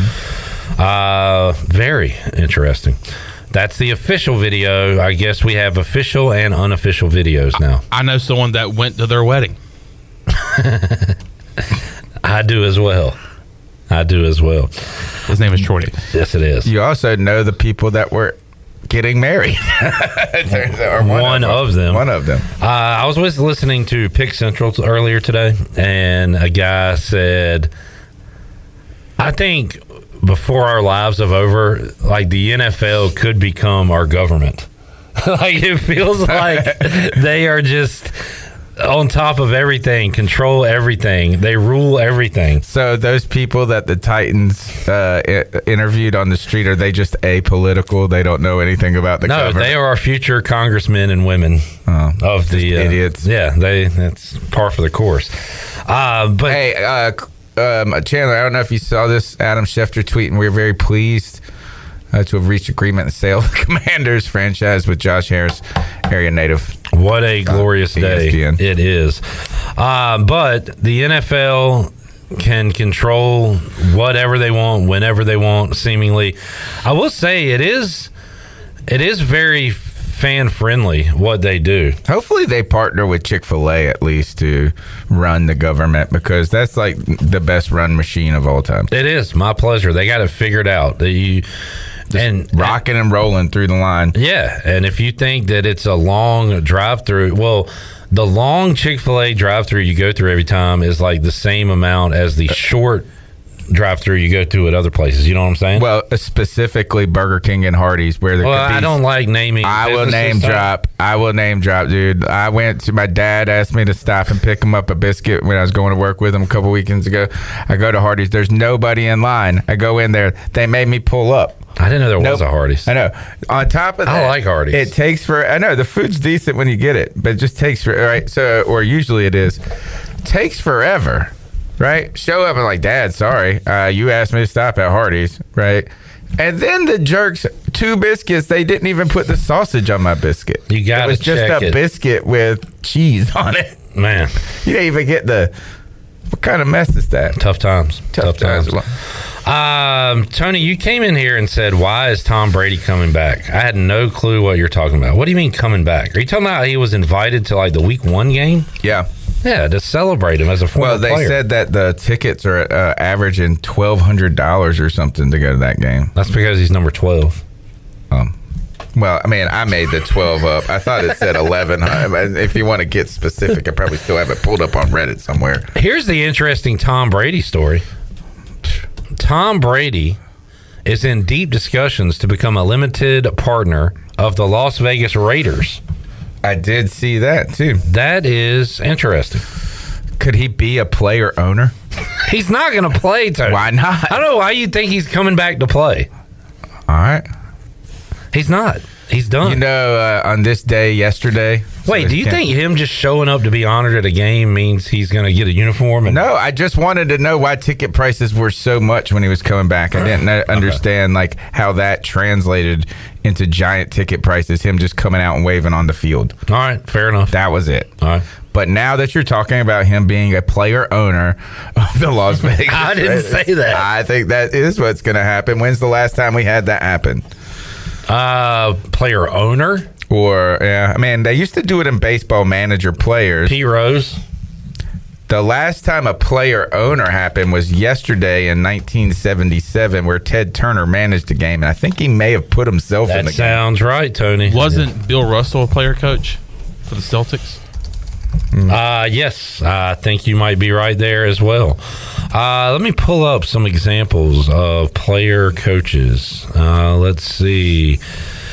Uh, Mike Dunleavy Sr. was an assistant coach with the Bucks, came out of retirement, played several games. Interesting. Uh, the last player to serve as an official assistant coach was Tree Rollins, guest of Jeff Charles on From the Booth in 1995 for the Orlando Magic. Tony. Last player to serve as head coach was Dave Cowens for the Boston Celtics. That is in uh, basketball. Football, we got a couple of football ones. Do we, though?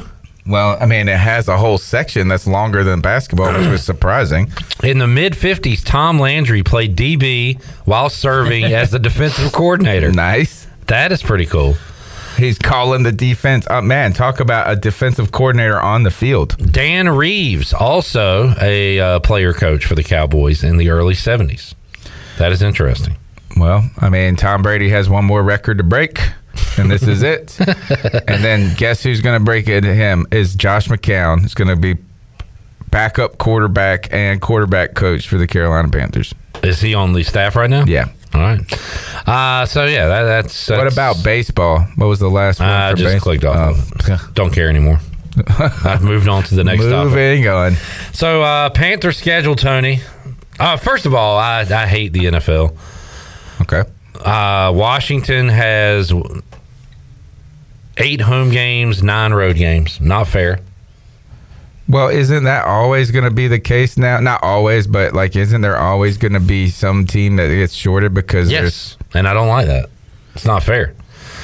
And I remember maybe you're just a, a true like what is it when you call it baseball when you want to stick to the roots when you are a truest purist purist. Braves play at truest. Yeah, Um, you just wanted a sixteen games. I 16 game remembered last Can't year- go five hundred either. Last year, Washington played on the road at Buffalo in their extra game, and I said this isn't fair. And I said, wait a minute, that can't be right. They should couldn't do it have- every other year. Well, you know what? I was wrong. And I'll tell you why I forgot about this game. Last year, their extra game was a home game against the Cleveland Browns. In which Ron Rivera started Carson Wentz and he threw three interceptions in a must-win game. I had blocked that from my brain, so I'd forgotten that they got the extra game at home this year. What is the? Do you or know? what the- if they made this the 17 like one that extra game just an international game? No, no, no. I don't like that either. I like that even less. Okay. God, if my team, if if I was a Jaguars fan and we're playing back to back games in London, I'd be pissed. Well, that's a. I'm saying that every team just has one international game. The Jacksonville Jaguars wouldn't have back to back games; they would just have one international game. I guess it would make it even, but I don't like international games as a fan, especially when it takes away one of your home games. Anyway, all right, Panthers schedule, Tony. Do you know the split on your on the Panthers this year, home and away? You haven't even looked at it, have you? Oh, I mean, I've looked at the schedule. Yeah. Well, how many home games to road games are there? Oh, did I count? No, I didn't even think about counting them. Uh, Well, all we need to do is find the extra game. So the Panthers play, it appears, the South this year. Their extra game is at Miami. So they'll play more on the road than they do at home. Okay. And it's a tough game, too. Well, we got a Germany game too. Ooh. And I don't know which one that is though. Let's see. Is More there any way right? of finding it out with the times? All right, I'll run through the Panther schedule real quick. So, what do you think? You open up uh, at Atlanta, and then you got the home opener in that weird doubleheader week two. Chandler, what do you think about opening up with two division opponents? You better be playing some good football early because those games matter more than any others. I feel like in the past we've usually played the Saints around week two or week three, uh, whether that's at home or away. But starting off the first two games in the division, yeah, you got to bring your A game right from the jump. You want to bring your A game no matter who you're playing to start the season. But yeah, you're getting Atlanta, who I guess will have Desmond Ridder as their starter to start the year. Um, and that being on the road is is interesting. So uh, Bryce Young getting his first start as the quarterback for the Panthers, as we think so, uh, on the road will be tough. But I, I like I do like that that second game is going to be on prime time. I know Tony said it's boring, but getting getting the prime time action in week two. What would uh, you rather have, Tony? A, a non South opponent in prime time? Is that what you're saying? Uh, yeah, yeah. Like I just wanted to see like Like the uh, Panthers Patriots great Monday night Yeah, game. yeah. Something like that. Um, I just feel like the Saints are boring this year, and the Panthers are arguably boring until they're interesting to me. Right. Just like uh, one of those.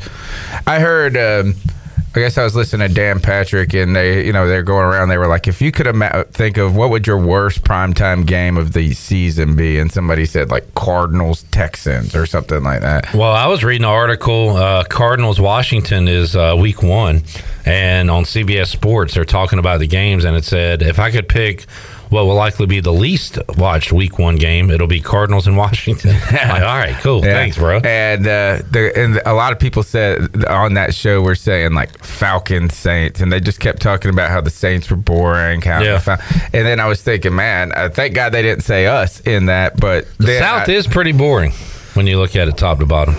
So they start South South. Did you find your Germany game by the way? Mm-hmm. Wow. I can't tell by the times either. All right. Maybe uh maybe I'll look it up. I Got to do everything yeah. around here. Uh the Panthers, so your most important games are division games. Second most important games are conference games. Panthers go NFC for the first 5 weeks of the season. Falcons, Saints, Seahawks, Vikings, Lions. It's early in the year, but trust me as a team that goes like eight and eight, seven and nine, whatever every year. Those NFC games matter They when it do. comes to wild card. So I found that pretty interesting. Then you go three straight AFC: Yeah. Dolphins, Texans, Colts. Uh, you got Bears, Cowboys. How about this stretch though? Three straight road games. Uh, middle late of the year, starting in late November at Titans, at Bucks, at Saints, and you follow that up with Falcons. So three straight road games, also three straight South games in there, Tony. Yeah, and I mean overall though, feels like a pretty easy schedule. Like I mean, Because you're in the South. Yeah, I mean, and because we're playing the AFC South too. Yep. So I mean that helps. Um, and look, it's the Packers don't have Rodgers. Uh, I think the Jags are probably the most difficult team. The Jags and the Cowboys are probably the two teams you're looking at What, Uh, what was the year? Was it last year or two years ago where the Panthers were three and zero and played Dallas? Two years ago. Two years ago. Yeah. Okay. Sam Darnold starting out 3 and 0. Yeah. Uh, Bears primetime game. Did we mention that? Oh, oh, our primetime games are, we have two. So Monday night or week two. Yeah. And then the Bears, which is a cool one. What is that? Monday night or Thursday? Ooh, I 11, think that 9. is a.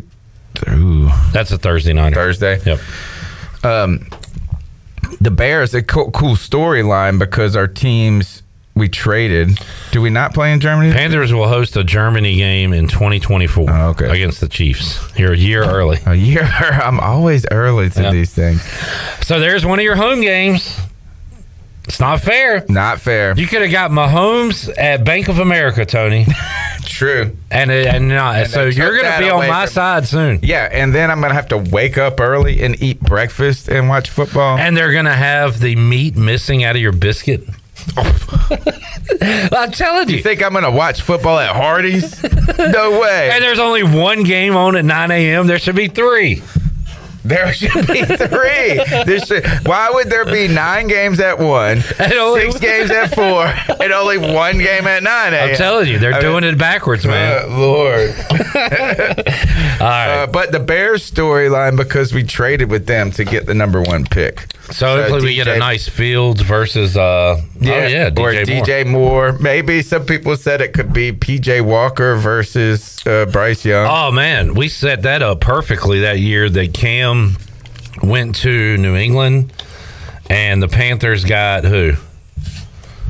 Was that Darnold? That was Darnold. Yeah. But we set it up like uh, by the time this game is played, Cam will be benched, Darnold will be hurt. Yeah. And I think we were right, or at Yeah. least half right. Yeah, that's the other thing about the so uh, the one thing I don't like about this schedule for us is that the um, Colts and the Texans games are so late in the season. I wanted us to start off with the Texans or the Colts so that the storyline of the two young quarterbacks meeting early on mattered. Um, you remember last year when we traded for Cleveland? I mean, we traded with Cleveland to get Baker Mayfield. And then we opened the season up. Our our home opener right, was yeah. against Cleveland. Yeah. And the game just was a good storyline because Baker take it on his Sure. home team, let Baker off the chain, and all of this, and and uh, if that was week eight, he's benched. Yeah. It doesn't matter. So I just hope, like, I mean, both of the Texans and the Panthers are relevant in week one. You know, that would have been cool. We'll see if hopefully the Panthers are relevant. I think the Panthers, you know, have an opportunity to win some football games. And there's a lot of expectations right now. Clip, we were on the podcast this week uh, prior to, you know, kind of anticipating the schedule release. And we just had the home and away games and we are looking at the strength of schedule, where we're at, the coaching staff. And right now, it's a kind of a consensus among a lot of Panther fans. What do you think, Panther fans? I'll ask you from the outside. New coach, new coaching staff, new quarterback. If you're a fan of the Carolina Panthers right now, what is your like kind of expectation for the season being a good, a decent season? Uh, I again go back to the division you're in, and I know you're talking about just the Panthers, but you have to factor in what those other teams are going to do because you can finish as you've done before, as we've done, with a losing record and make the playoffs. Don't wanna do that. I don't need the Panthers to win 12 games. I might not need them to win 10. I feel like those they can are go- all high numbers, though. Oh, it, it- they are, and I don't think they will do that. But they could win nine games. Thanks for telling us we're going to be crappy. They could win nine games. My, I think the Panthers have as good a shot as anybody to win that division. Sure. So I came on, and I guess I was the most maybe because I, I was thinking of I'm going to have to do this podcast regardless. I said that seven, anything below seven is a catastrophe. Right. It's like it's like is that it's hard to something bad happens. Things weren't as good. A lot of questions are coming up if we win six games. And it's like I what- don't know, man. Rookie quarterback, like yeah, you can. Yeah, but I'm saying this is there's going to be questions. Maybe there's injuries. Like, is that at six? I think if I said this is if I go on the podcast, I could go up here and say seven, and I can work with that. As in, oh, we got a rookie quarterback. We're building to the future. All the people listening to the show, all of my co-hosts said that was two. That seven would be considered a failure and a disappointment. Man, they went. I thought eight. That a lot of people were kind of sitting there looking at that eight number because we won seven last year. You might want to blame Steve Wilks and his crew for this for hyping up expectations when you were on a trajectory last year to have one of the worst teams We could have won league. five games and it looked like we doubled our win total. Yeah. But then, uh, but right now, most people have cons- uh, like the consensus number is if the Panthers don't win nine games or more, that they think that that's a bad season. And the reason why is that the team is more talented than it was last year. As in, you now have a quarterback while he is a rookie. The he's been sold as a quarterback that's the most able rookie and almost decade like forever since to come in and understand the football game. Rookie quarterback, your top receiver is not as good as your top receiver was last year. Our receiving core is better than receiving core better overall. Uh, running back better. I guess after week four. I mean, I don't know. Kind of hard to te- say, is it? But then, uh, then everybody is. But we've been hyping up this coaching staff as being like Yeah. the Avenger coaching staff, and I thought that they made a compelling argument to me that nine get like over five hundred. Like we should be improved from last year. That's what their kind of the point being was. I said you could win nine. Yeah. I'm thinking, what's the uh, win total for Carolina? Uh, ooh, that's a great question. All right, let's take a break. We'll come back with that, more with Tony Dunn, and uh, a couple of things I want to ask you about week one and more when we return on Pirate Radio Live here on a Friday. Back with you after this.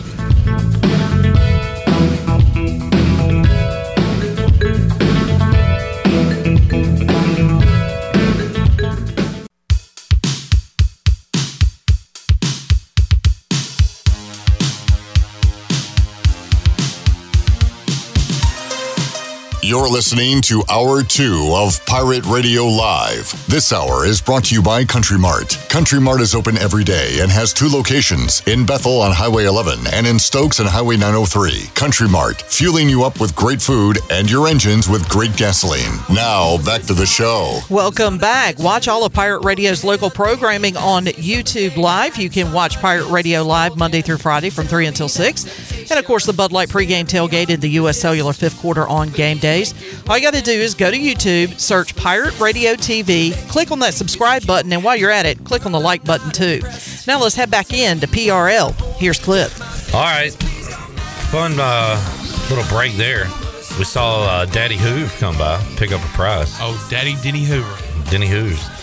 Uh, Lane, Garrett Saylor, and Carter Spivey, senior presentations going on this weekend. Yes. Including their numbers on the field. Really cool to see. It's going to be an emotional weekend.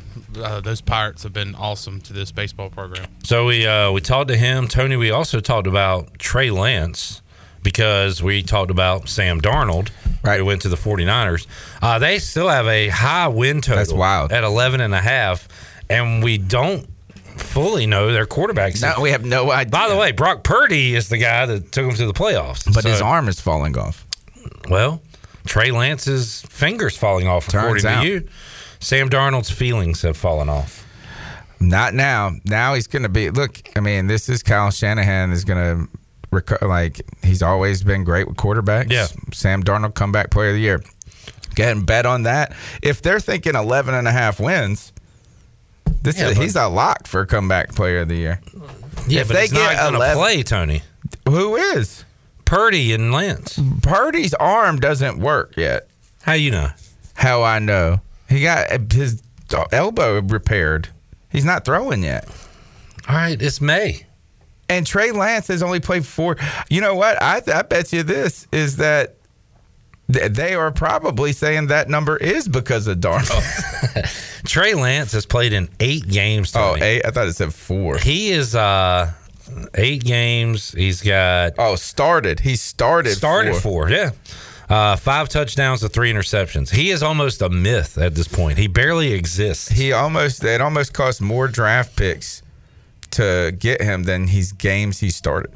yeah, I mean it's it's rough, but uh, but we say all that, and we still think the Niners are going to be great because of their coach, their defense, just the style they play. Right? That's what people think. That's what I think. You think so? I loved them last year. Um, I'm not mean, going at to pick them again. At some point, does it have to? Oh, look at that, Alex Smith.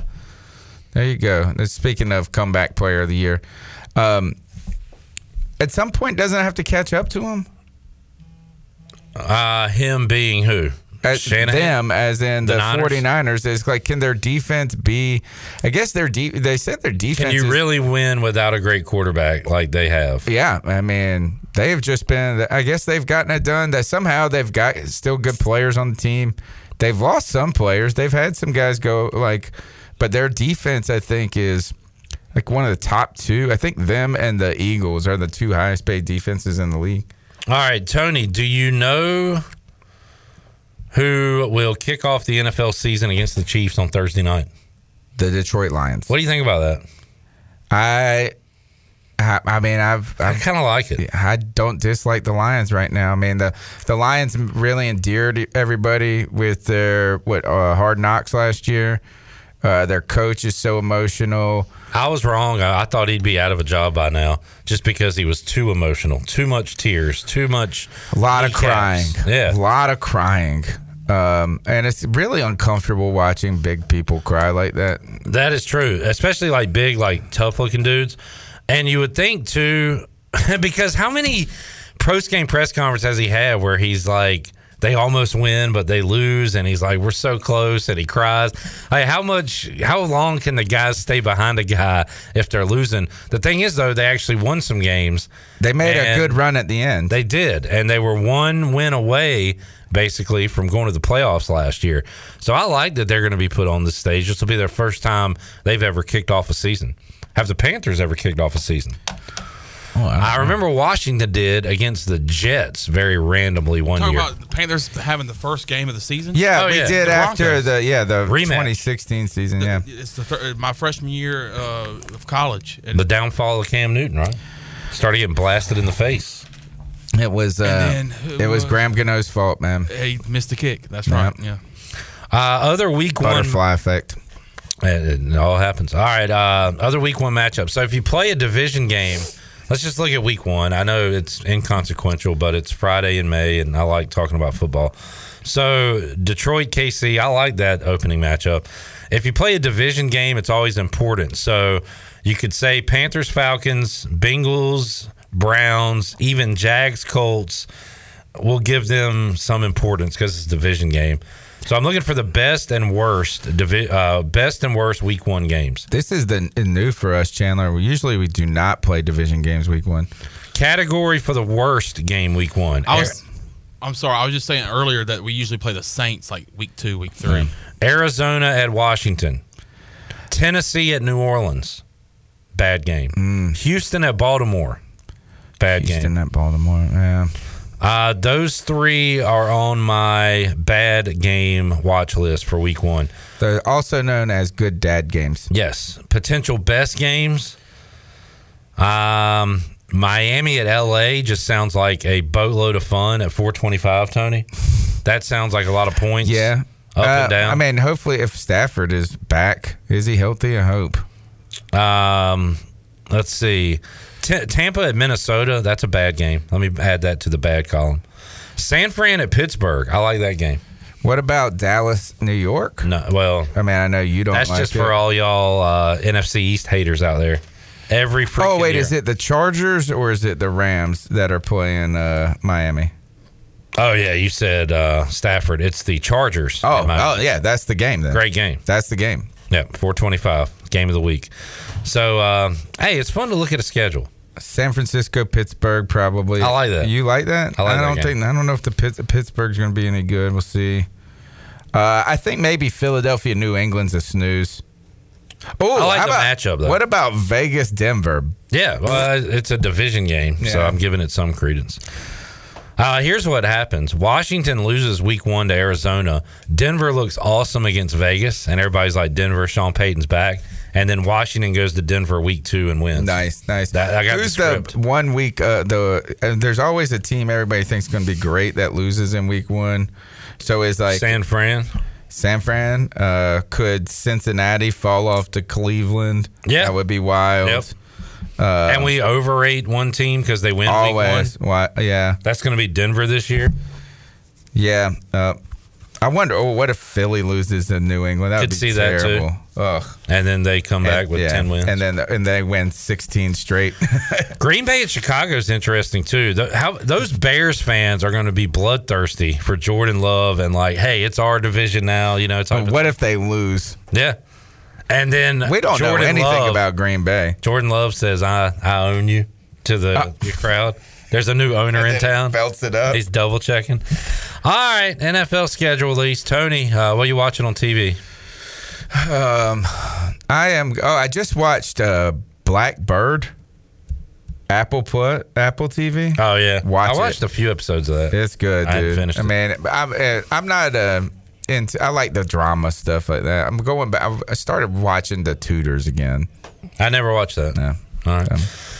Uh, Tony, we will talk to you next week. Uh, C3 podcast rolling this week. Yeah, yeah. Friday free for all. Tuesday, uh, C3 Panthers podcast, and uh, continuing to just kind of mix it up and do some things in the off season. We got some cool content coming out.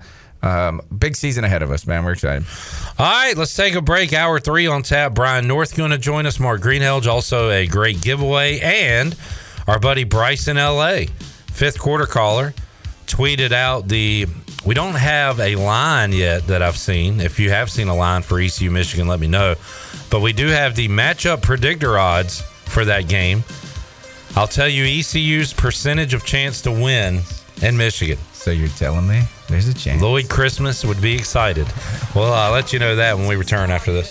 Started by the jealous people and they get mad seeing something they had and somebody else is holding.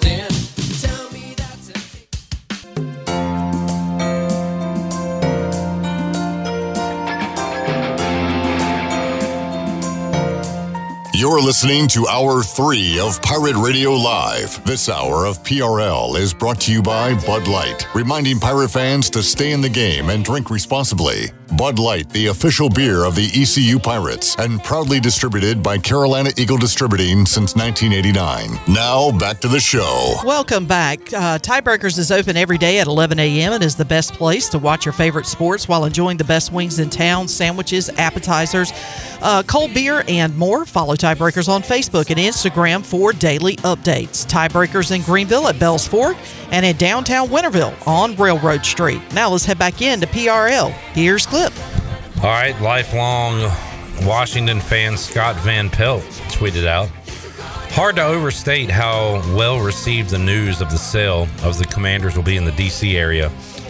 He said, list of priorities for the new owner in no particular order. Build at RFK site, a new stadium. Ditch commanders name and look. Go back to burgundy and gold. Call it football club, whatever.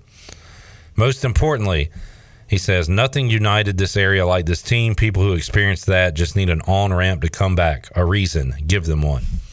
So, hope is a good thing, and we have a giant dark cloud removed from our heads. That is Dan Snyder, and that is a good thing. So, I will uh, go into this weekend very positively. Also, speaking of positivity, East Carolina, Michigan, Wolverines going to be a big favorite in the game to kick off the season. But the Pirates do have a chance. ESPN matchup predictor has the percentages on who will win that game. Chandler, what percent chance out of 100 do the Pirates have to knock off the Michigan Wolverines? Is there a decimal? If they play this game, sure, you can go to one decimal point. If they play this game 100 times, how many times would the Pirates win it? I'm going to go 1.23%. All right. Shirley, would you like to throw out a number higher than Chandler's? I'm just going to round it up and make it an even two. All right. Y'all are non believers. The answer is 3.3%. Man. Three times out of 100, the Pirates beat Michigan in Ann Arbor will one of those three times be this September? Yes. No. we shall see. Uh, still looking for a line for that game. So if anybody sees one, please pass it along. I would appreciate that.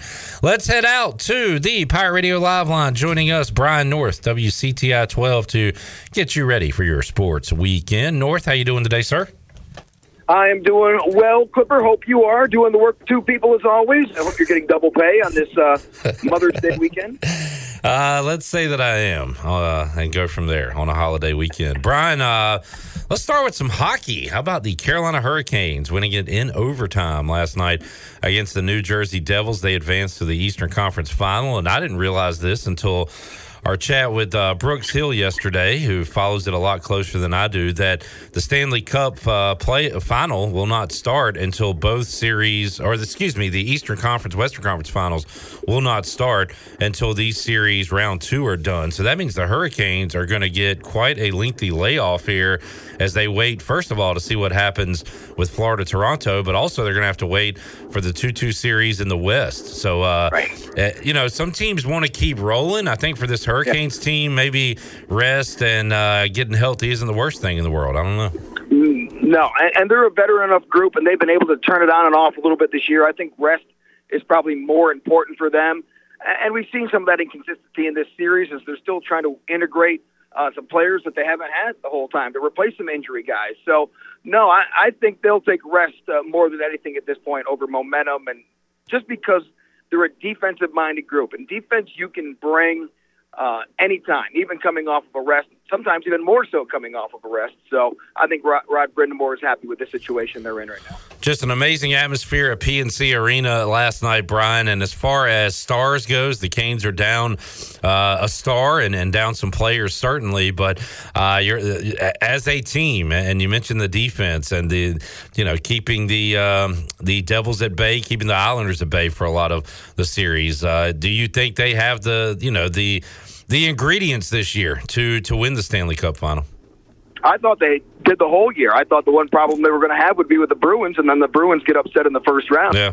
And that's because the Bruins defense is even better than the Canes. Hurricanes, the whole season, allowed the second fewest shots on goal, which is a great way to play defense, right? If your goalie doesn't have to make saves, you know, uh, all uh, 100% of all shots not on net don't go in. So it's uh, defense carries over. Now it didn't for Boston in that first round matchup with Florida, but uh, I think for Carolina, no, I, the, the pedigree all year has been uh, defense and then get hot scoring the puck. And, and even without Svechnikov, who's out for the season with that knee injury, I think uh, they're fine with what they have defensively, even though their goaltenders aren't great, but they haven't had to be because their defensemen are so good. Brian North joining us, Pirate Radio Live Line. Looking forward to uh, Canes moving on. Who will they play? The Maple Leafs or Panthers? Panthers trying to close out their series tonight. Maple Leafs stayed alive a couple of nights ago. Brian, uh, looking at the NBA playoffs, you had the Celtics staying alive last night with a win over the Sixers, and then Nuggets beat the Suns. And um, Brian, I was thinking about how to tie this into somewhat local. We'll go at least the state of North Carolina. Chris Paul did not play last night for Phoenix, and his thing is um, a bit of a, a Barkley deal, where you know not winning a championship, not not coming up big uh, in the postseason, and he's got a he's going to leave a very interesting legacy because. He's a, a fantastic player, an, an awesome point guard. You had the story where he scored the amount of points his grandfather, you know, his grandfather passed away at a certain age, 60 in his 60s. He scores that many points in a high school game to honor his grandfather. You've got that. You've got all the crotch punches over the year Yeah. and the dirty plays. So it really depends on, and, and I've had this, uh, our old friend uh, Tony Castleberry, he's a huge Chris Paul fan. I took the side of the Chris Paul hater. I feel like we both had pretty good arguments. So he's going to leave a pretty interesting legacy uh, when he when he finally retires. Uh, good, but I, you know, I don't know if I'd even make the Barkley comparison because at least Charles Barkley always played, and with Chris Paul, there's always some injury that comes along, and he goes missing in these big games sometimes. And Charles Barkley just ran into Michael Jordan once, but but played well. So, um, I, yeah, I, I'm always torn in his legacy, him being a North Carolina guy, and I see this, the good things he does, but I I also see that behavior that always makes me question his true character, and so. Um, it doesn't bother me a whole lot that he is uh, not getting a championship this year, and uh, probably I don't even know if he gets one in his career. If he does, it's going to be as a secondary player, not as a prime player. I just don't. I think he's nearing the end of his physical uh, limitations of, of being a star on a team. So, um, look, good career. We can't all win championships, and I, I think sometimes in our society now, that's all we put an emphasis on is championships, and I think that's a disservice for to everybody who plays the game. Championships are special, and that should mean a, a lot, but they shouldn't mean everything. I, Yeah. I used to get mad at the whole Stockton Malone deal, two of the greatest NBA players ever, and because they couldn't beat Michael Jordan a couple times, you know, they're considered losers. I I just have a hard time with that when you look at what they did throughout their careers, and the list goes on and on with guys like that. So, Dan, you're going to tell me Dan Marino and Dan Fouts weren't great quarterbacks because they, you know, didn't get championships. So sometimes I think that emphasis is too much. Chris Paul has done a lot. He's a Hall of Famer, um, but sometimes, sometimes karma does get you in the end. Brian, I'm going to uh, disagree and say Robert Horry is better than all those players you just mentioned. And not that Robert Horry didn't earn the. I mean, he he's Big Shot Bob. He got a cool nickname out of the whole thing, but uh, was never looked at as one of the best players. But was always hoisting a trophy at the end of the year. Right, right. And that's putting yourself in the right position and being a part of the right system. Stars who chase rings like Kevin Durant, uh, you have a uh, there's a chance you could mess up your legacy by doing so. Yeah. Uh, instead of letting the championships come to you, if you're a great player, the championships either come to you or you put up as good a fight as you can and create your legacy with your team. And so, look, there's been other people who chased chased rings and changed teams and done all those things, but I just think uh, there's a little too much emphasis being put on that now that your career is a failure if you don't win a championship. Brian North joining us, Pirate Radio Live Line coming up tonight. The Miami Heat looking to advance to the Eastern Conference Finals if they can knock off the Knicks at home. And man, Erik Spoelstra, I I was one of the probably many that said that you know anybody could put on a suit and sit on the Heat si- uh, sidelines and win a championship with LeBron James and Dwyane Wade and who is this guy that was in the the video department of his team a few years ago? You know who? But man, what a what a career he's had and now he got to the championship the bubble year which people you know forget about and some don't call it a real championship for lebron whatever uh, but he is now he, he's on a list with you know most regular season wins by a coach uh, all time. He's like top fifteen now, and continues to get it done. And he's got an assassin in Jimmy Butler, but he does not have the stars these other teams have. And year after year, they, I think they've had one or two really down years following LeBron and, and following some playoff appearances. But he's always there, and he's got to be looked at as as one of the best coaches in this generation. That reminds me of a mini Pat Riley, right? I mean, outside of the, the the playing career that Pat Riley had, but the same kind of coaching pedigree. You come in, you get a really talented talented team that you take over, like Pat Riley did with the Lakers, and then you uh, are right there, and then uh, over time you get that tough mentality. And we keep hearing, I keep hearing about the, the heat culture. Uh, Bam Adebayo, we hear from him all the time, and just that hard nosed culture. Work hard, grind, get it done, win the battles, be first to the ball. Just all Pat Riley stuff that really came out more when he was with the Knicks. But then Pat Riley identifies him as a guy he thinks can be a good coach, and and lo and behold, over time he's starting to pile up some of the numbers. Now, the one thing that's missing from his resume is probably that championship as well, and and getting to the finals once is great. Um, if they get there this year, I think that goes a long way towards cementing his legacy as, as a really good coach. Yeah, no doubt. And Brian, I was uh, watching basketball back then, but was not uh, thinking about it as much, big picture. And that, that had to be pretty radical, right? For Riley to uh, be the coach of the Showtime Lakers, up and down, flashy, magic, no look. To God, I remember those Knicks teams. It was brutal to watch, but it was entertaining because Charles Oakley and Anthony Mason, and they would just muck it up and try to win like eighty-one to seventy-eight, and kind of did that with the Heat as well. So I I don't know. It'd be like uh, you know Mike Leach, I guess. Uh, you know, RIP going to an option offense after throwing the ball for 20 years uh, with five wide. A, a bit of a bit of a, uh, a radical change there for Riley in the way he won. And I think that was more Pat Riley's roots, being a Kentucky uh, player and and, and uh, one of uh, Rupp's runts, and and I just think he had that hard nosed style. Going to the Lakers is, was kind of more of the shock, and him going to the slick back hair and Showtime, yeah. guaranteeing three peats, and it was a little more brash. and he, he kind of embraced that Hollywood setting. But I really think his true roots were more of what we saw with the Knicks, and, and just that hard nose, want to fight you all the time, and uh, go at you with defense. And so I think that was a little bit more of his style of coaching. But what to me always makes great coaches is the ability to adapt to your players and the situation. And I think you look at those two situations he was in, three with the Miami Heat, and I thought he was brilliant in doing that. Brian North joining us. Brian, also tonight you've got the Lakers and the Warriors, and LA can close out that series against Steph and Golden State. And, uh, you know, we don't need to talk about LeBron James for the eight millionth time on Sports Talk Radio, but I am, it, it is incredible to see, Brian, the, the number of playoff games he's played. So, you know, he didn't play college, he comes right out and is a star from day one with the Cavs. Um, hasn't missed a ton of time due to injury. Like he's been available. He, he does the the uh, what do they call it now? The load management, I guess that everybody does. But he's available a lot. He plays a lot of games. He has played in 277 at least playoff games. I don't know if this is updated, uh, which is another few NBA seasons capped on uh, to what he's already been through. It, it is pretty amazing when you crunch the numbers and the fact that he's still going strong and trying to lead his team along with Anthony Davis to the Western Conference Finals. Is that the most all-time playoff? Yes, I believe it is. Yes. I didn't know if you overtook Kareem, who played in obviously a ton himself, and so uh, look, and er, and the, the height of his career, he didn't take minutes off and take games off, and he's always been a guy who has always embraced the the physical fitness of the game. And I remember him when he was in Miami, riding his bike to, to games and practice, and and uh, always being in top peak physical condition, which has paid off later in his career. Now, Yeah. obviously, the body's going to start breaking down a little bit more, but uh, he's been smart enough to understand those things and put himself in those situations. And no, the guy's career is, I, I don't know if we know how incredible the physical nature of what he has done, just physically. And I'm not talking basketball ability, which has been off the charts, but uh, his career, longevity wise, and the numbers he has put up, just games played, and minutes, and big situations, and still continues to play at a high level at what, 38? Is that how old he is now? Yeah, I'll look that up. Yeah.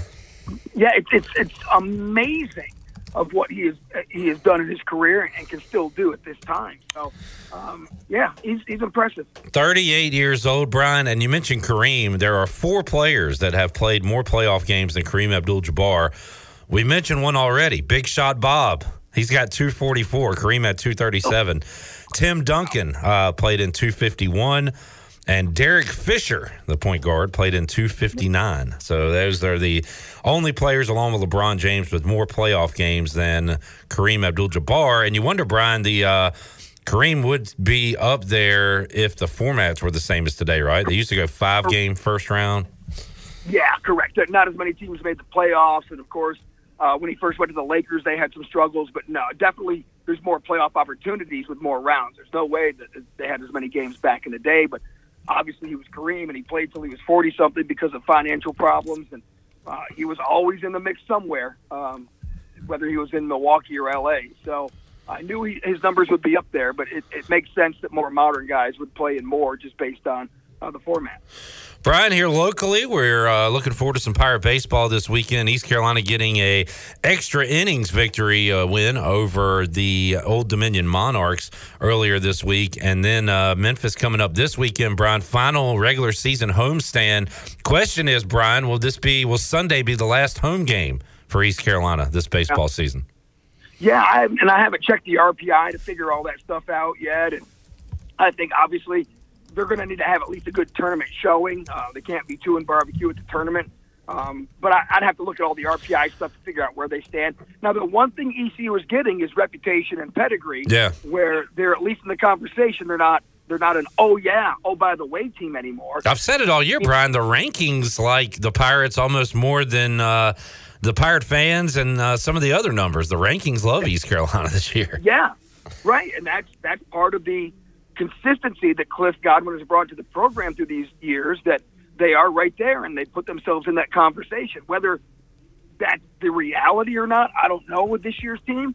But uh, at least when you put yourself in that conversation, uh, that's good for the program for a lot of reasons. But when it comes to hosting regionals, as long as it's not all weird scientific numbers and there's still a human element to it, that certainly is the ECU's favor. So they're 19 right now, Brian, and you, you wonder. By the way, Campbell's 20, and we'll see that matchup coming up on Tuesday. But you wonder if they sweep Memphis, will that be enough to keep them at 19? Do you think that they might even drop? I don't know how you know the, the crazy numbers and how all these things work. But at 19, you're you're on the fringe there, obviously. Of 16, and you still got some work to do, especially with a huge game against Campbell next week. I wonder, too, Brian, uh, the Pirates are a half game behind Houston in the standings. If they let's say they win six, Houston wins five, the Pirates win the regular season and win the conference. You know, is that how important is it to have your name at the top of the regular season in the American? You think when it comes to hosting? Oh, I think it matters. Now, the other thing that's weird with baseball, college baseball, is there could be teams ahead of them that can't host or uh, don't put in bids to host because that's one of the weird things that they still do. And some people don't have the facility, so I'd have to look at the list. Well, Duke's one of those, Brian. Where you think Duke could is could host at home? I don't I don't know if they could. I, I, I'm not sure, and it all depends on what's happening with Durham Bulls Right. Pacific Park, and and they'd have to look at some of their other options. And I don't know, like back in the day, ECU would get to use Grainger Stadium, or they went to Fleming Stadium Yeah. one year, which was amazing uh, that that was able to host, but uh, Harrington Field was not. but I, I- I'd have to look and see if there, there's those options for for Dur- for the Duke Blue Devils as well. Brian North joining us on the Pirate Radio live line. Brian, uh, what you got going on this weekend, man?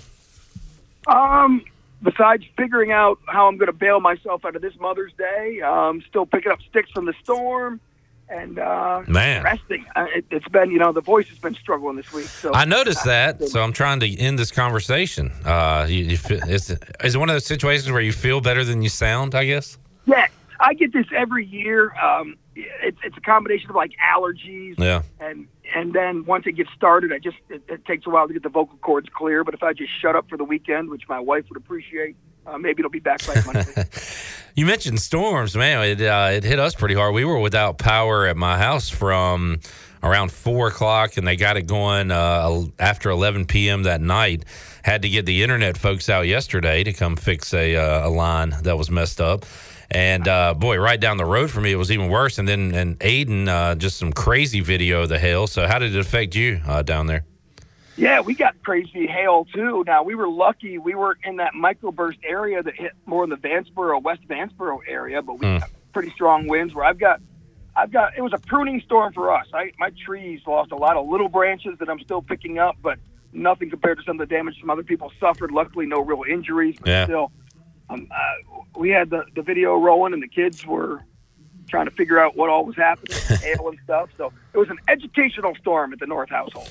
Brian North joining us on the Pirate Radio live line. By the way, Brian just saw this from uh, from Brian Hanks and Brett Kennedy retweeting it out that Reggie Bullock uh, will be throwing out the first pitch at the Wood Ducks game tonight. So he'll be back in Kinston. Pretty cool for uh, folks that are going out for some baseball tonight. You'll be able to see uh, former Kinston great tonight. Yeah, uh, he. Did you see that crazy deal where he bought an island down near Belize? I did not. Building, yeah, he's building this big mansion. Just Google Reggie Bullock Island, uh, and and there's this crazy story where he bought an island uh, near Belize, and he's building this big old house and building things for his his, his peoples. And so uh, I'm surprised he's back. I thought he'd be down there watching, uh, supervising his construction. A five acre island down in Belize. Not bad if you can get it. Not bad for a guy from the project of Kinston, right? No doubt. All right, North. criticized. A guy I criticized when he came out early from UNC, thinking that was not the right move, but it's worked out for him. Yeah. How's your island in Belize looking right now, Brian? My island of make believe. Hey, North enjoyed it. I hope the voice comes back full strength, and we will talk to you again soon, man. Sounds good, Clipper. Brian North joining us on his island of make belize uh, today here on Pirate Radio Live. We will take a break, come back. I was going to open up the booty bag, but I want to hear this song going into the break, so we'll do that after we talk to Mark Greenhalgh Golf Shop Radio Show. We got some Bud Light coming your way and some Bojangles Hard Sweet Tea. Bud Light reminds Pirate fans to always stay in the game, drink responsibly. Bud Light, the official beer of the ECU Pirates, proudly distributed by Carolina Eagle Distributing since 1989. All right, we'll return. Talk to Mark Greenhalgh's Golf Shop Radio Show. HV3 will be playing in the PGA Championship. Looking forward to that next week. We'll talk about what's going on this weekend and more when we return on Pirate Radio Live on a Friday right after this. Someday somebody's gonna make you wanna turn around and say goodbye.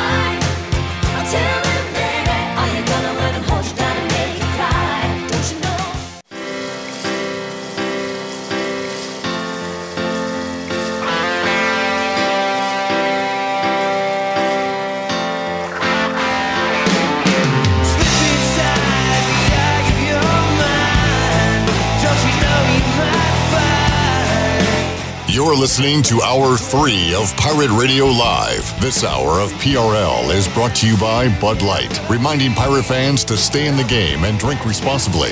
Bud Light, the official beer of the ECU Pirates, and proudly distributed by Carolina Eagle Distributing since 1989. Now, back to the show. Welcome back. Country Mart has been locally owned and operated for over 40 years and is your premier country store serving the best cheese biscuits and country food around. Country Mart is open every day and has two locations in Bethel on Highway 11 and in Stokes on Highway 903. And both Country Mart locations are top of the line fuel stations serving Shell gas, including 93 ethanol free high octane gas, which is the best for boat owners. Country Mart fueling you up with great food and your engines with great gasoline. Now let's head back into PRL. Here's Clip. Welcome back to Pirate Radio Live here on a Friday. Feel good, friendly Friday free beer edition of Pirate Radio Live. Clip Rock, Shirley Rhodes, Chandler Honeycutt. We will go down the full Buccaneer Music Hall scoreboard presented by Da Buck. The Buck. Do we have uh, ECU baseball starting lineup? We might uh, have that for you next segment as well. But right now, we'll have a little golf talk with Greeny. Mark Greenhalgh, Golf Shop Radio Show, joins us. You can check out that program 8 to 10 a.m. Saturday mornings right here on Pirate Radio. Greeny, how you doing today, sir? I'm doing good. I'll be out of quarantine and back in the studio tomorrow, so I'll be happy about that. All right, good to hear. Hope uh, everything is going well your way. A big day tomorrow. We got the Golf Shop Radio Show going uh, 8 to 10 a.m. You can hear it right here on Pirate Radio. We'll dive into the world of golf in a moment. But Greeny got Boston, Carolina. Back with you inside the Pirate Radio Studios, Clip Rock here. I had entered a time portal and We went back Mark in time. We were talking earlier about going back in time. That's my mistake. I hit a button in here which takes me back two years uh, previously.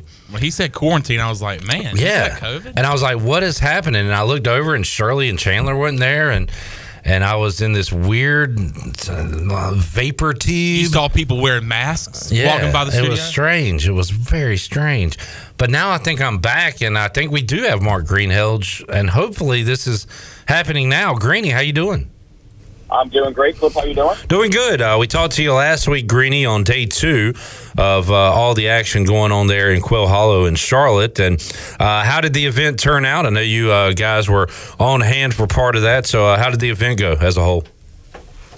Man, I tell you what, you couldn't have had better weather. I think when we talked on Friday, I mentioned, you know, how consistent the weather was for the first two rounds, and it continued. I mean, pretty much everybody on Saturday and everybody on Sunday got to play in very similar conditions across the day. So you, you can't say that weather played any part in this golf tournament, which is unusual for the Wells Fargo, as we saw up in D.C. last year with the really cold and wet weather. And we've seen thunderstorms and all kinds of different things interrupt play here in Charlotte before. But man, it was just outstanding. And you get a guy winning his first ever PGA Tour event, somebody who really in Wyndham Clark had some high expectations and hasn't really lived up to them. So we'll see if he gets this first win, if it kind of opens the floodgates for him. Yeah, I was going to ask you. Not, not really familiar with that name, and uh, I guess you kind of said so right there as to why. Uh, hadn't put it together yet, but got his first win, and uh, can that parlay into something even greater for Wyndham Clark, the winner in Charlotte last week. AT and T Byron Nelson going on in Texas. It's a, a tournament and a warm up uh, for what's coming up with the PGA Championship next week. So, Greeny, what do you keep an eye uh, an eye on in Texas uh, this weekend?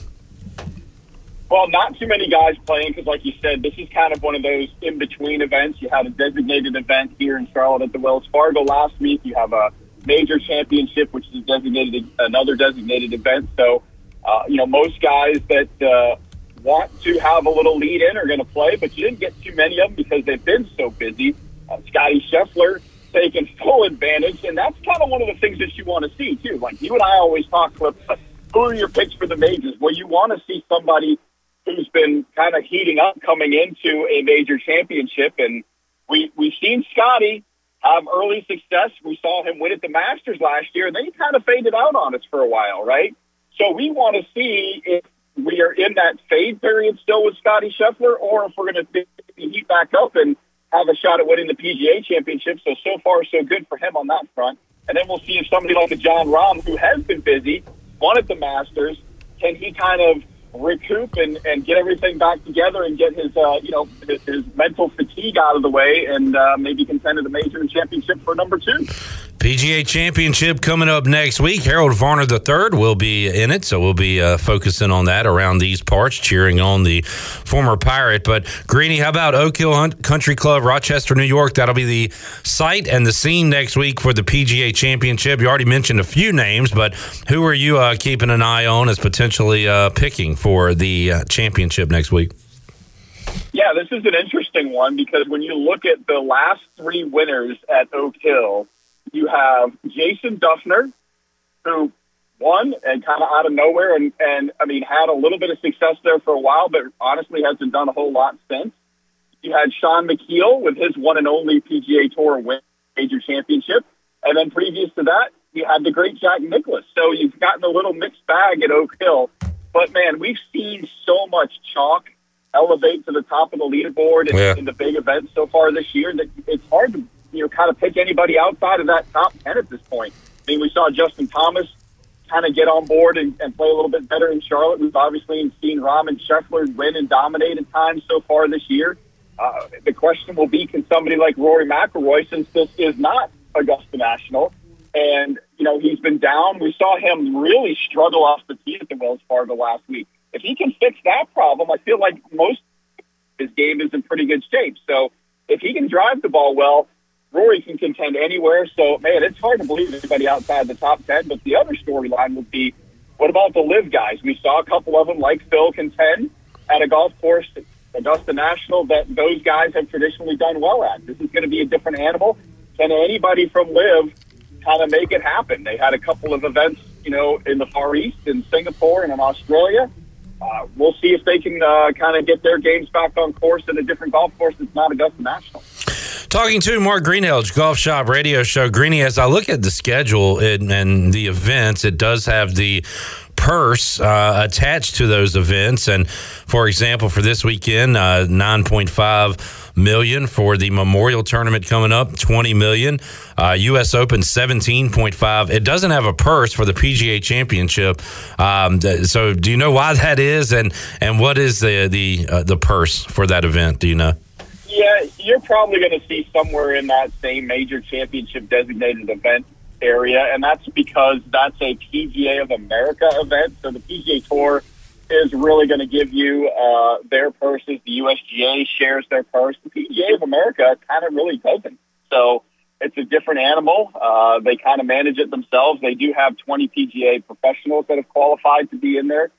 So uh, they're the ones that are running this thing. So this is uh, one of those weeks where even though the PGA Tour recognizes it, it is not a an, uh, a PGA Tour run event. Hmm. So, but you got to imagine it's probably in that 15 to 20 range automatically, just because it's major. PGA Championship getting underway May 18th. At that point, will be less than a month away from the U.S. Open coming up in Los Angeles this year, beginning on June the 15th. Greeny, uh, saw the Boston Celtics stay alive last night. Was not a pretty performance, really, on either side by the superstars, but Jayson Tatum got it done at the end when it counted. So, uh, Bruins go down early in the Stanley Cup. So, uh, but you do have another Boston team out there. You, you think the Celtics can get it done at home uh, and advance to the Eastern Conference Finals?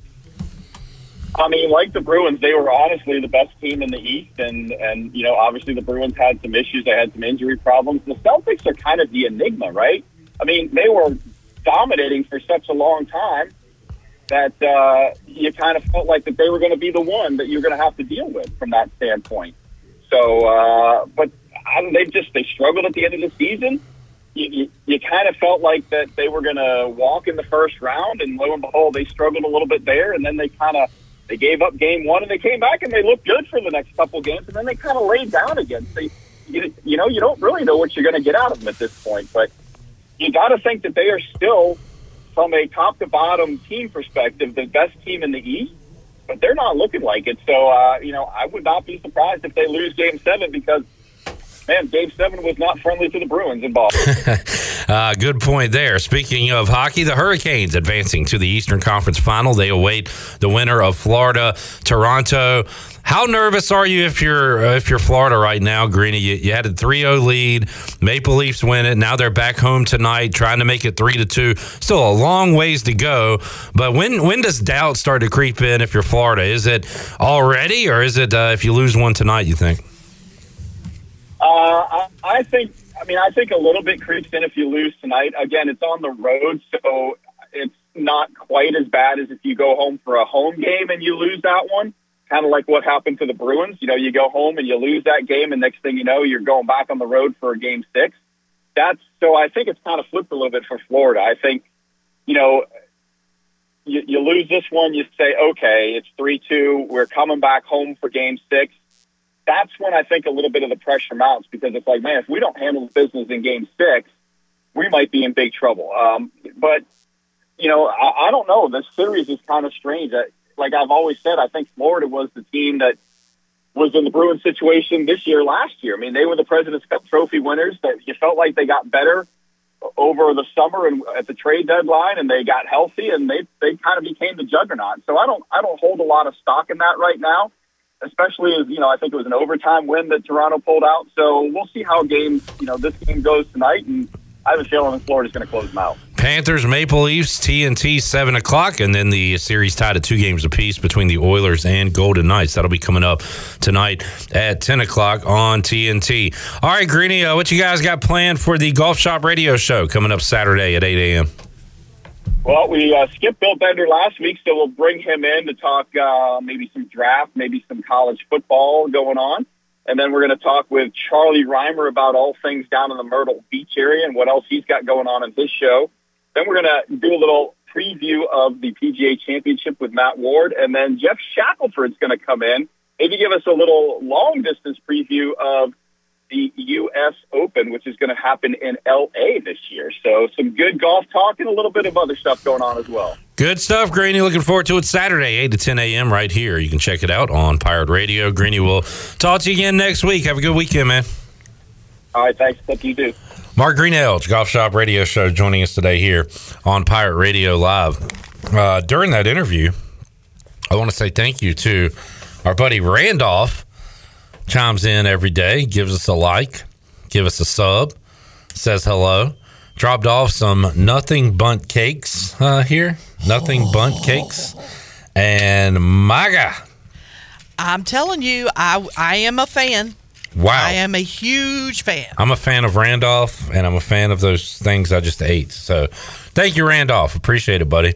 Uh, see, friendly Friday pays off. It's good karma. Mhm. That that was a good karma cake that we just had. All right, let's open. Hey, let's keep the good karma going. Let's open up the booty bag. Booty, booty, booty, booty, booty everywhere. Booty, booty, booty, booty, booty everywhere. All right, 317 1250 is the number. If you are caller 12, you win a case of Bud Light and four tall boys of the Bojangles Hard Sweet Tea. It can all be yours. And a great Free Beer Friday Pirate Radio pack must be 21 or older and have not won a prize this month to win this big Friday giveaway. All right, 317 1250. Call now. We'll be back with more. We'll let you know what's going on this weekend on the Buccaneer Music Hall scoreboard when we return after this.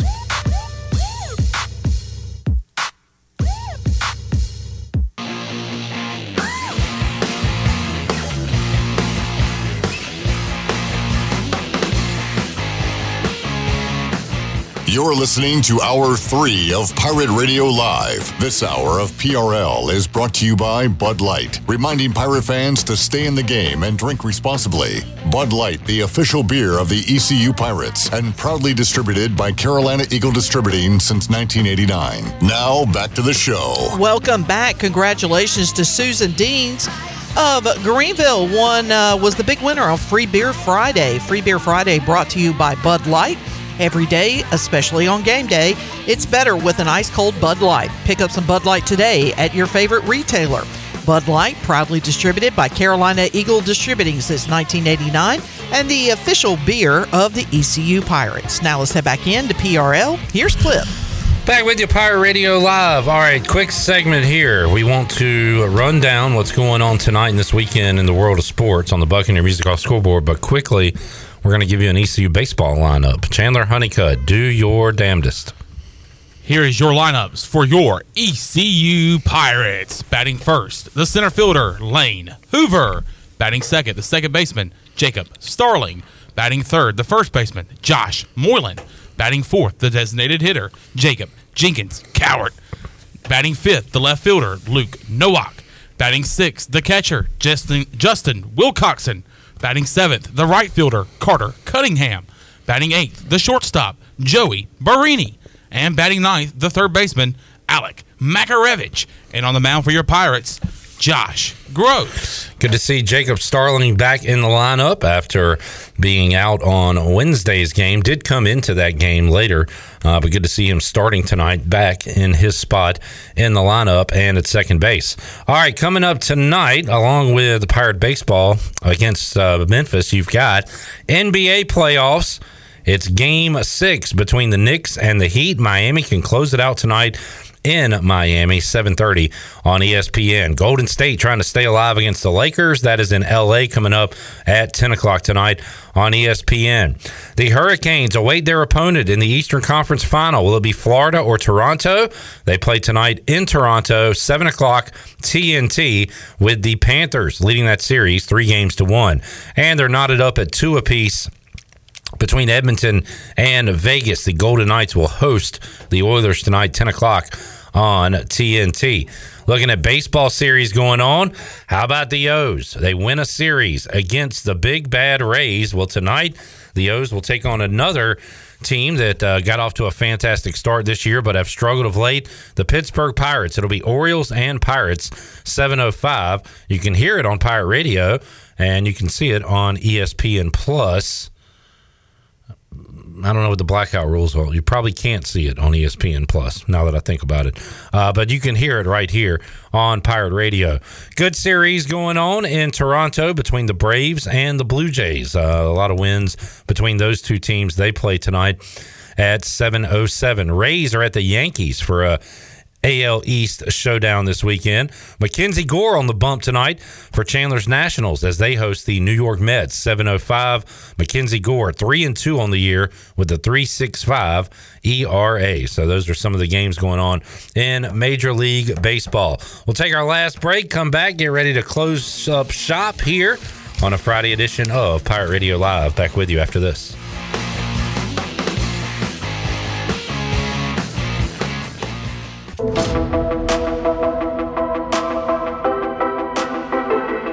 You're listening to Hour 3 of Pirate Radio Live. This hour of PRL is brought to you by Bud Light, reminding pirate fans to stay in the game and drink responsibly. Bud Light, the official beer of the ECU Pirates, and proudly distributed by Carolina Eagle Distributing since 1989. Now, back to the show. All right, welcome back. The Dow closed uh, out the week down eight points at 33,300. The NASDAQ was down 43 at 12,000, 1200, uh, excuse me, 284. And the S&P dropped six points, closed out the week at 4,124. That's your Wells Fargo Advisors financial report. For a personal look into investing, call Wells Fargo Advisors today at 756 6900 in Greenville. Wells Fargo Advisors LLC, member SIPC. Now back to Clip. All right, we wrap it up with Austin on YouTube who says, I never win anything, and I have to wonder if it's collusion against me. I have made enemies in high places. You're absolutely correct, Austin. I will say this uh, Shirley Rhodes answers the phones for our winners every day on Pirate Radio Live. So, Whatever makes you sleep at night. we talked about karma earlier in the show. Could be some karma coming in there for Austin. All right, be nice to your mamas. If you don't have a mama, just be nice to everybody else. Have a good Mother's Day weekend. Monday, Cliff Godwin joins us on Pirate Radio Live. We'll talk pirate baseball and more. We'll see you then for Shirley Rhodes, the Chan Man. I'm Cliff Rock. Jeff Charles, take us home. Have a great night, Eastern Carolina. Thanks for listening to Pirate Radio Live, an exclusive presentation of the voice of the pirate nation.